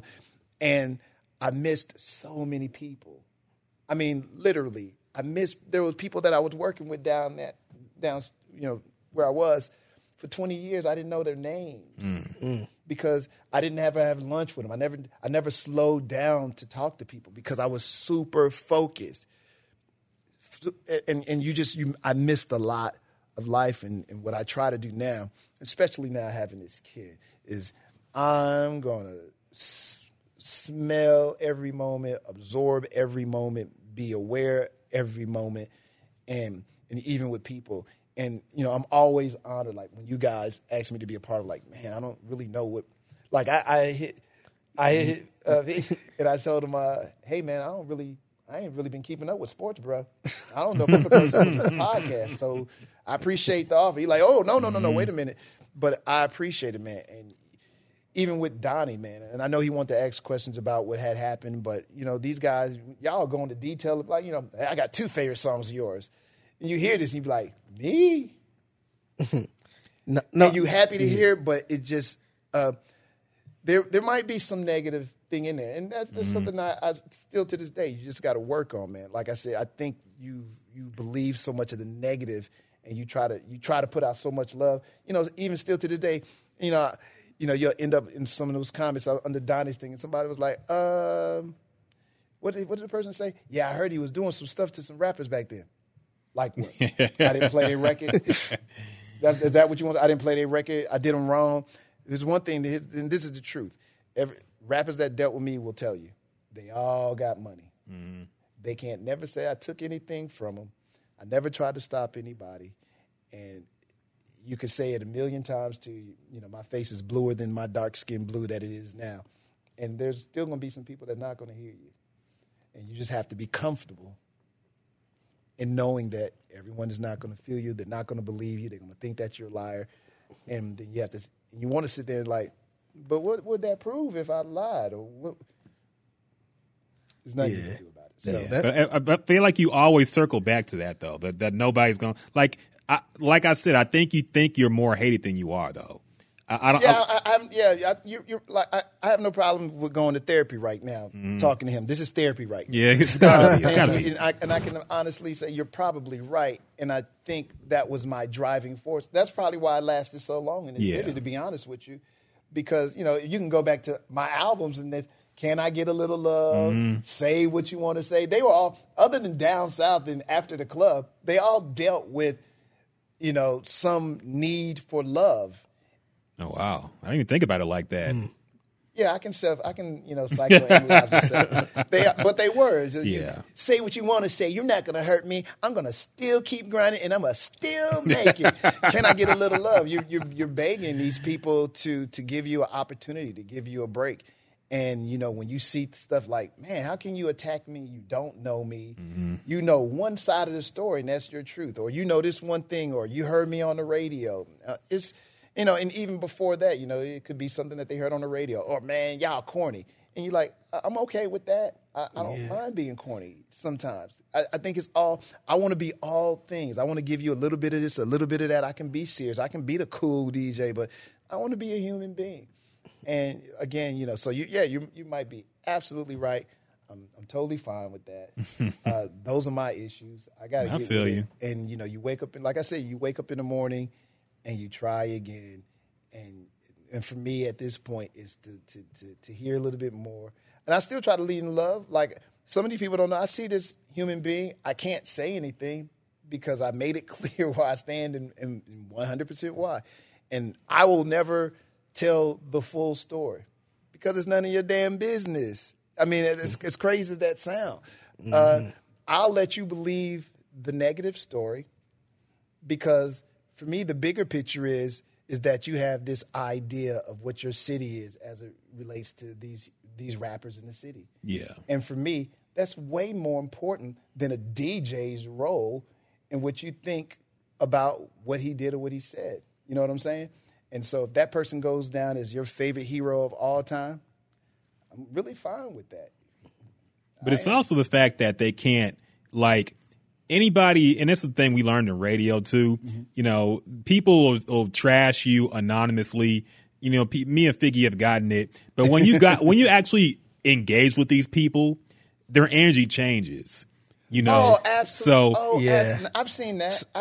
It's definitely not just like they have an opinion, but once they see, oh, you're just a regular guy. Because whenever they hear your voice on the radio, they see you with the big audience. They're like, oh, he's like the king over here, so we can treat you different. Exactly. So, and you're absolutely right about that, and you can visibly see it. Yeah, you can visibly see it. I've seen people who look one particular way because they think you're going to be a particular way, and they walk up to you. And then back in the days, I was kind of big, too. I was 245, and me and Mac in the gym all the time. So you get a different kind of energy when you're a big dude. Yeah. But you're 100% right. I agree with you 1,000%. You do I don't want to call people trolls. They are. Everybody, but everyone has an opinion. And social media has made it where everyone can have an opinion. And the scary thing about it, though, is, and me out of it, when you see how it can affect younger people. Yeah. Like, there have been kids because of things that have happened with social media, because people can be so ugly and say so many hateful things that people have hurt themselves because they can't see themselves out of it. So, you know, you have to be careful going down that deep hole of hatred, too. You know, you got to remember, and like I said before, when you kind of manic depressive, you gotta figure out things you can do to jar yourself back into play, and so over time you learn how to do that. But you know, I'm a human being. It hurts because you want to sit there and yell like, "Hey, you got the story wrong." But again, if I went to the top of the mountain, I screamed it word for word. It was transcribed. A movie was made out of it. At the end of the movie, they would still say, "Nah, they lied." Sometimes that's true. Sometimes, I mean, a lot of times that's true. But Osteen, sometimes some people will hate you. What? Some people will love you. 25% of the people love you. Will always love you. They love you to death. 50%. When you're moving up the quarter, they love you, but this quarter right here, they can be made to hate you. Mm-hmm. Right? The three quarters, 75, or we call it the three quarters, they hate you, but they can be made to love you. A quarter of them hate you. In life, all you can do is worry about the quarter. The ones that love you, and super serve them. And if somebody comes around and loves you later, cool. If somebody falls out of love, that's cool. But worry about the quarter. Yeah. And as much as you hear that, listen, it's still gonna burn you. Yeah. Somebody gonna have something to say about what you was wearing, your shoes, your hair. Somebody gonna have something to say. I get it all the time, man. But you know what? It makes you feel good. You feel good about you. And there's somebody out there, your girl, your mama, your family, your friends, coworkers, somebody that loves the shit out of you. Yeah. And you got to focus in and tap in to them. And you can't worry about those words because it's a miscellaneous person doing this that you'll never bump into. Yeah. You'll never see. They ain't going to ever support you in any kind of way. Mm-hmm. So all you can do is super serve those that do love you. And try to remember them. And I got lucky because I forgot about them, you know, because I was so overindulged at just seeing the hate right here. But I got lucky because at least I was trying to super serve that one need that I had, and that was to give what I wish somebody was giving me when I was younger, or what I heard on the radio when I was younger I wish that somebody, that I want to pass on to somebody else. And so at the end of the day, that's all you can do. But I have no ill to pass on to anybody. Like I try to operate in 100% love, and I don't want no drama, and I ain't bringing none. So that's where I'm at. Yeah, so we all need to be, man. Honestly, we all need to be. That's the best thing to do, man. Yes, because I usually, whenever people give me compliments or saying, "Oh, you doing a good job on the radio," I always try to show them support. Yeah, I always try to acknowledge it, because the one thing I hate is when celebrities only acknowledge the hate. Like, I could be sitting there tweeting somebody like, "Man, this album is so good," or "That's a good person." That's a good point. And they never acknowledge it. And I never say nothing. But if somebody say the album is trash, then they give all the energy to that. What Cardi B do. Not to point her out specifically. Yeah, but. So it's just like me. I don't want to be like that. Let me say, I appreciate you, brother. Thank you for having me here. I appreciate that, because not to do a Jay-Z line, you could have had anybody here, but you chose for me to be here. So I do appreciate that. And I do believe that there are some... We downplay the stuff that we do so much, man. And I can't tell you. And I do know why I do it. When I first started off in radio, and I'll say this, Rick Party, when I was starting off, there was no black jocks that would give me any instructions. Mm-hmm. I would give them, back in our business, it's called air checks. Yeah. Mm-hmm. So I would give this certain morning man my air checks. He never would tell me anything about if I sucked, if I was good, if I was anything. And I really looked up to this cat named Rick Party. He was one of the few black people that was incredible on the radio in my youth. And I'm saying that, but Rick is probably like 2 years older than me, but he was already way down, far down the road than all of the rest of us. And I don't know what made me do it, man. I wrote a little fanboy letter. I don't know if I should be ashamed of that or not. It's the one time where I wasn't trying to be this cool black guy. Mm-hmm. And I just broke down and said, because I watched the video air checks, and y'all don't probably know what that is, but you could visually see what the DJ was doing in the studio. I listened to the air checks, and he was the only black guy out there doing it. And I was like, hey, man, I just think that you're awesome, and da-da-da-da-da-da-da-da. Would you listen to my air check and just listen to it, and, if you can, cool, not, but, man, I really love what you're doing, blah, blah, blah. And I forgot all about it. And probably 2-3 weeks later, back in the days when you mailed stuff, mm-hmm. he mailed back something. To this day, I still have it, and I live by it to this day. He said, just real short, you're going to make it. You're good. He said, but just always be humble. Mm. So I'm so humble that if you say something good, my brain erases it. Yeah. Immediately, because I'm also of the generation of don't believe the hype. Yeah. So the flip side of me is also, if you gassing me up, my brain is, why is he really gassing? Mm-hmm. He must have some secret intention. So because of this, so remember, I'm from the Public Enemy, don't believe the hype era. Yeah. This other guy gave me this. So all these things always, it mixes into who I became as a human being. So when you say, oh, man, I think you're great, and you did this, and you did this for so many years, and you helped out this with hip-hop, my brain is hearing, no, don't want to be a part of that, no. I remember some other people that was hating me with this different organization, so you can. Very last story, Shannara Butler. I love Pimp C's wife. She's the first one to call me out on this. There was something going on, and she came to me and asked me to host, I forgot, I think it was at Rice University for Pimp C when they did this induction thing for him at Rice. And she said, Hat, I want you to come host it for me. I'm like, oh, no. And Shannara Butler, she's kind of strong with, she's strong one. Mm-hmm. She's like, what you mean, no?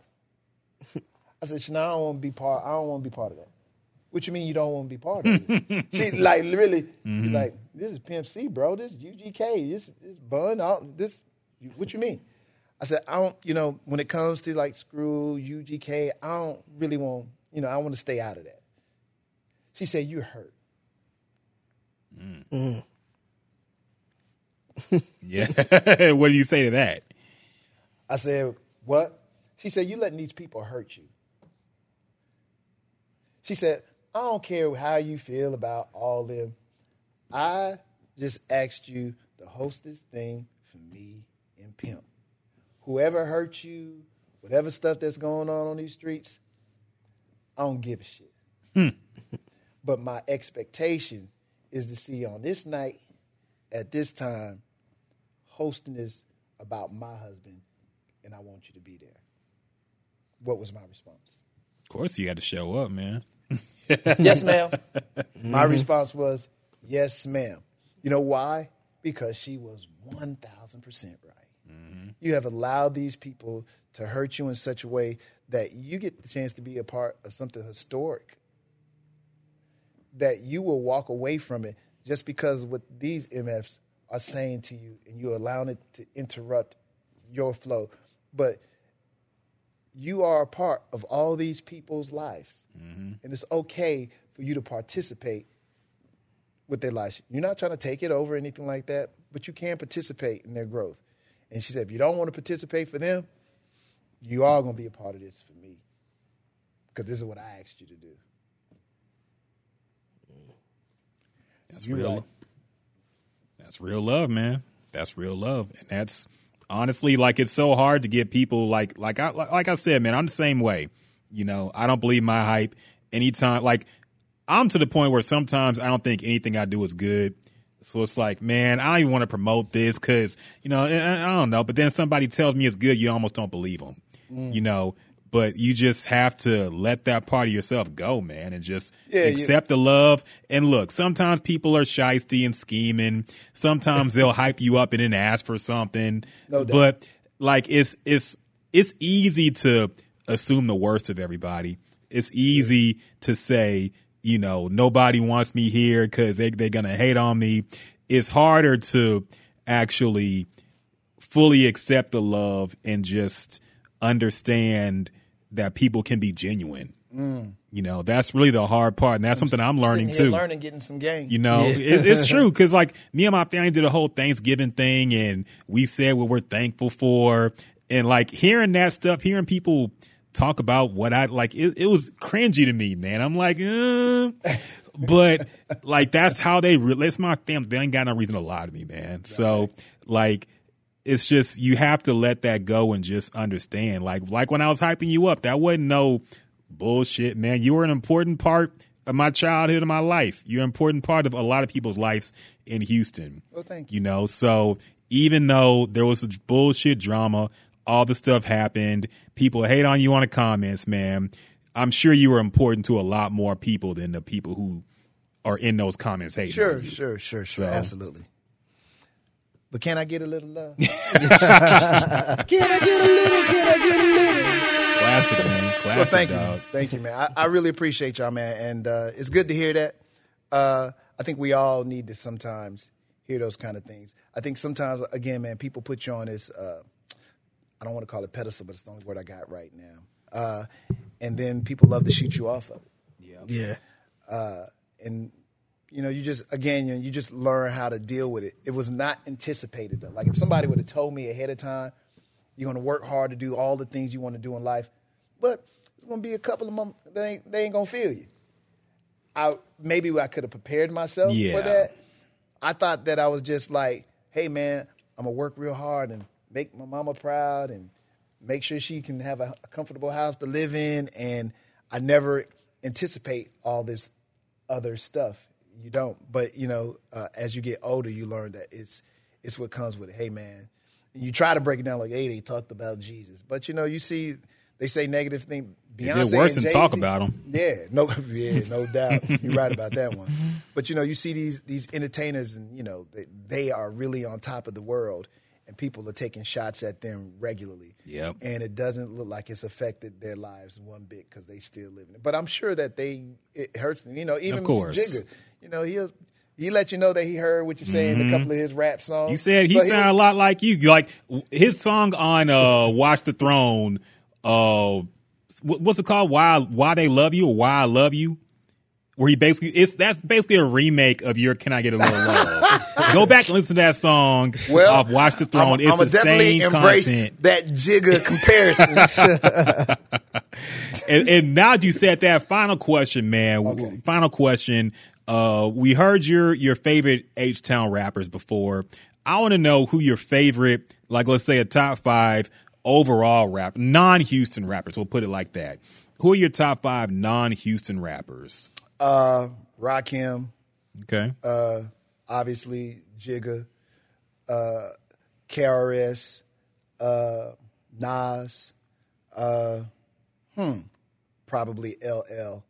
Okay. I would love to throw a Kumo D and all some other guys in it, but you asked for five, so those are the five that I rattled off like that. They helped to bring me into where I am as a person who loves hip hop, particularly LL Cool J. Yeah, because for me, because you know we were all there, so to speak.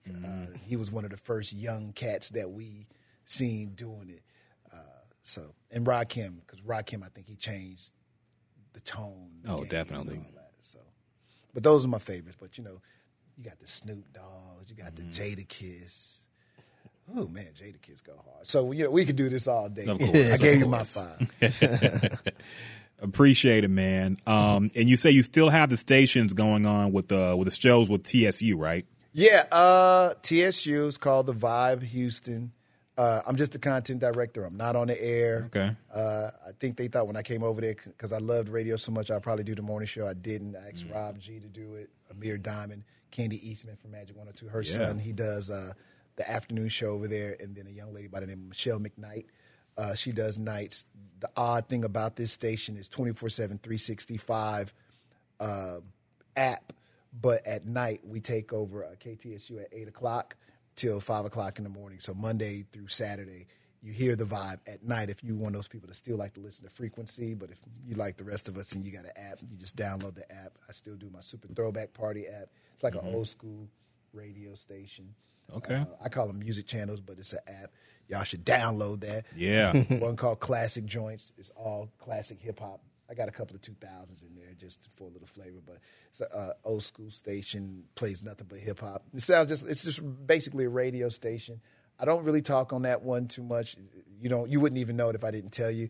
I do put my, I have a 2-hour show called Super Throwback Party, like a little 2-hour mix show that I put on radio stations. This is in Lafayette and Lake Charles. That's on there. So that's the only time that you'll hear me talk. But I was thinking about putting my own like little show on my own network, but it's just something I got to think about. And as you talk about music, I do want to drop this album that I sat on because that was something that I wanted to drop that final year. Mm-hmm.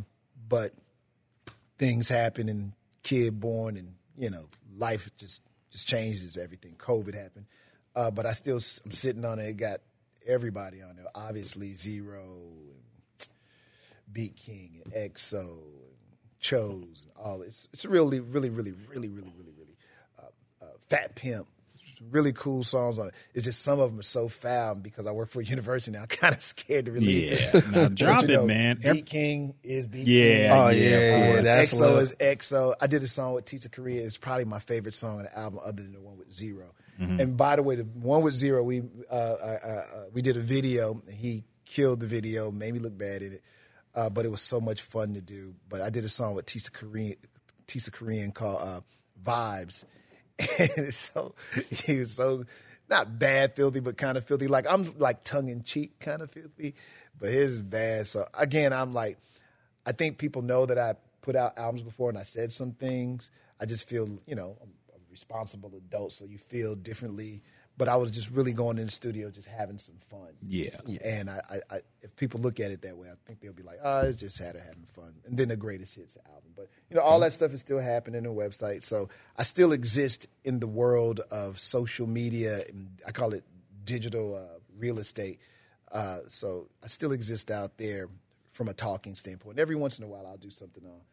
I try to do stuff on social media and try my best not to put my son on it. He has, like, the best smile in the world. Every day I'm like, I want everybody to see this smile. Like, I get a chance to see this smile, but I don't do it. I didn't put my other kids on there. I fought the urge with them, so I'm trying my best to fight the urge with him. But still working, man, still working. I want to work with you guys. Y'all got some stuff popping up in here, man. Man, we're trying. I need some help from y'all guys. Y'all ahead of the game. We're going to have to work on something. No, for real, man. We just put our heads together and come up with something. For real, man. Shoot, your little the radio stuff sound pretty interesting, too. Let me know if you need something. Before we leave, I want y'all to download the app, listen to it, and then hit me. And it's like, okay, thumbs up. Well, y'all get that out of here. Yeah, I might have to send you my air check, man. Send it to me. Send it to me. I love to listen to it. Okay. You got the podcast right there. You don't really need that, but yeah, but you got you. I'm really, hey man, serious note. Thank you for one, two, man. Do this and figure out a way to monetize it to the point where it's ownership for you.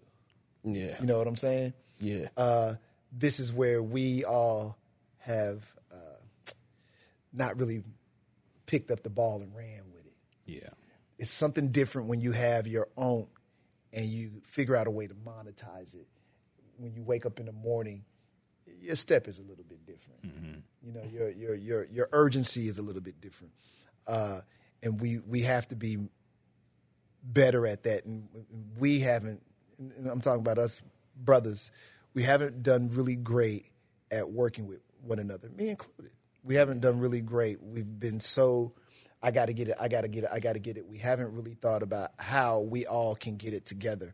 And I think as soon as we figure out ways to get it together, we'll be better. I know somebody will say, well, you ain't working with, and I'm not going to. But other than everybody else, you know, I definitely have some people that we didn't get along years ago, and we're definitely in better spaces. And you never know in the future, man. You never know. Like I said, I operate in love, man. You never know where love will take you. So, so keep the hope alive. Definitely. And on that note, we gonna wrap this up, man. Great conversation, of course, with Mad Hatter. Appreciate you joining us, man. Looking forward. Hopefully, we can link up and do something again in the future. Gotcha. Anytime you want to come through, man, for sure the door's open. You know that. I got to learn some stuff from you guys. You guys are doing some stuff. I'm not on it, man. Figure the tech wizard over here, man. This all the stuff he bought, whatever, man. Look, I got to figure this out, man. Oh, yeah, we can talk, man. We can talk, yeah. I got to figure this stuff out, man. Thank y'all again, man. Thank you so much. I appreciate you, bro.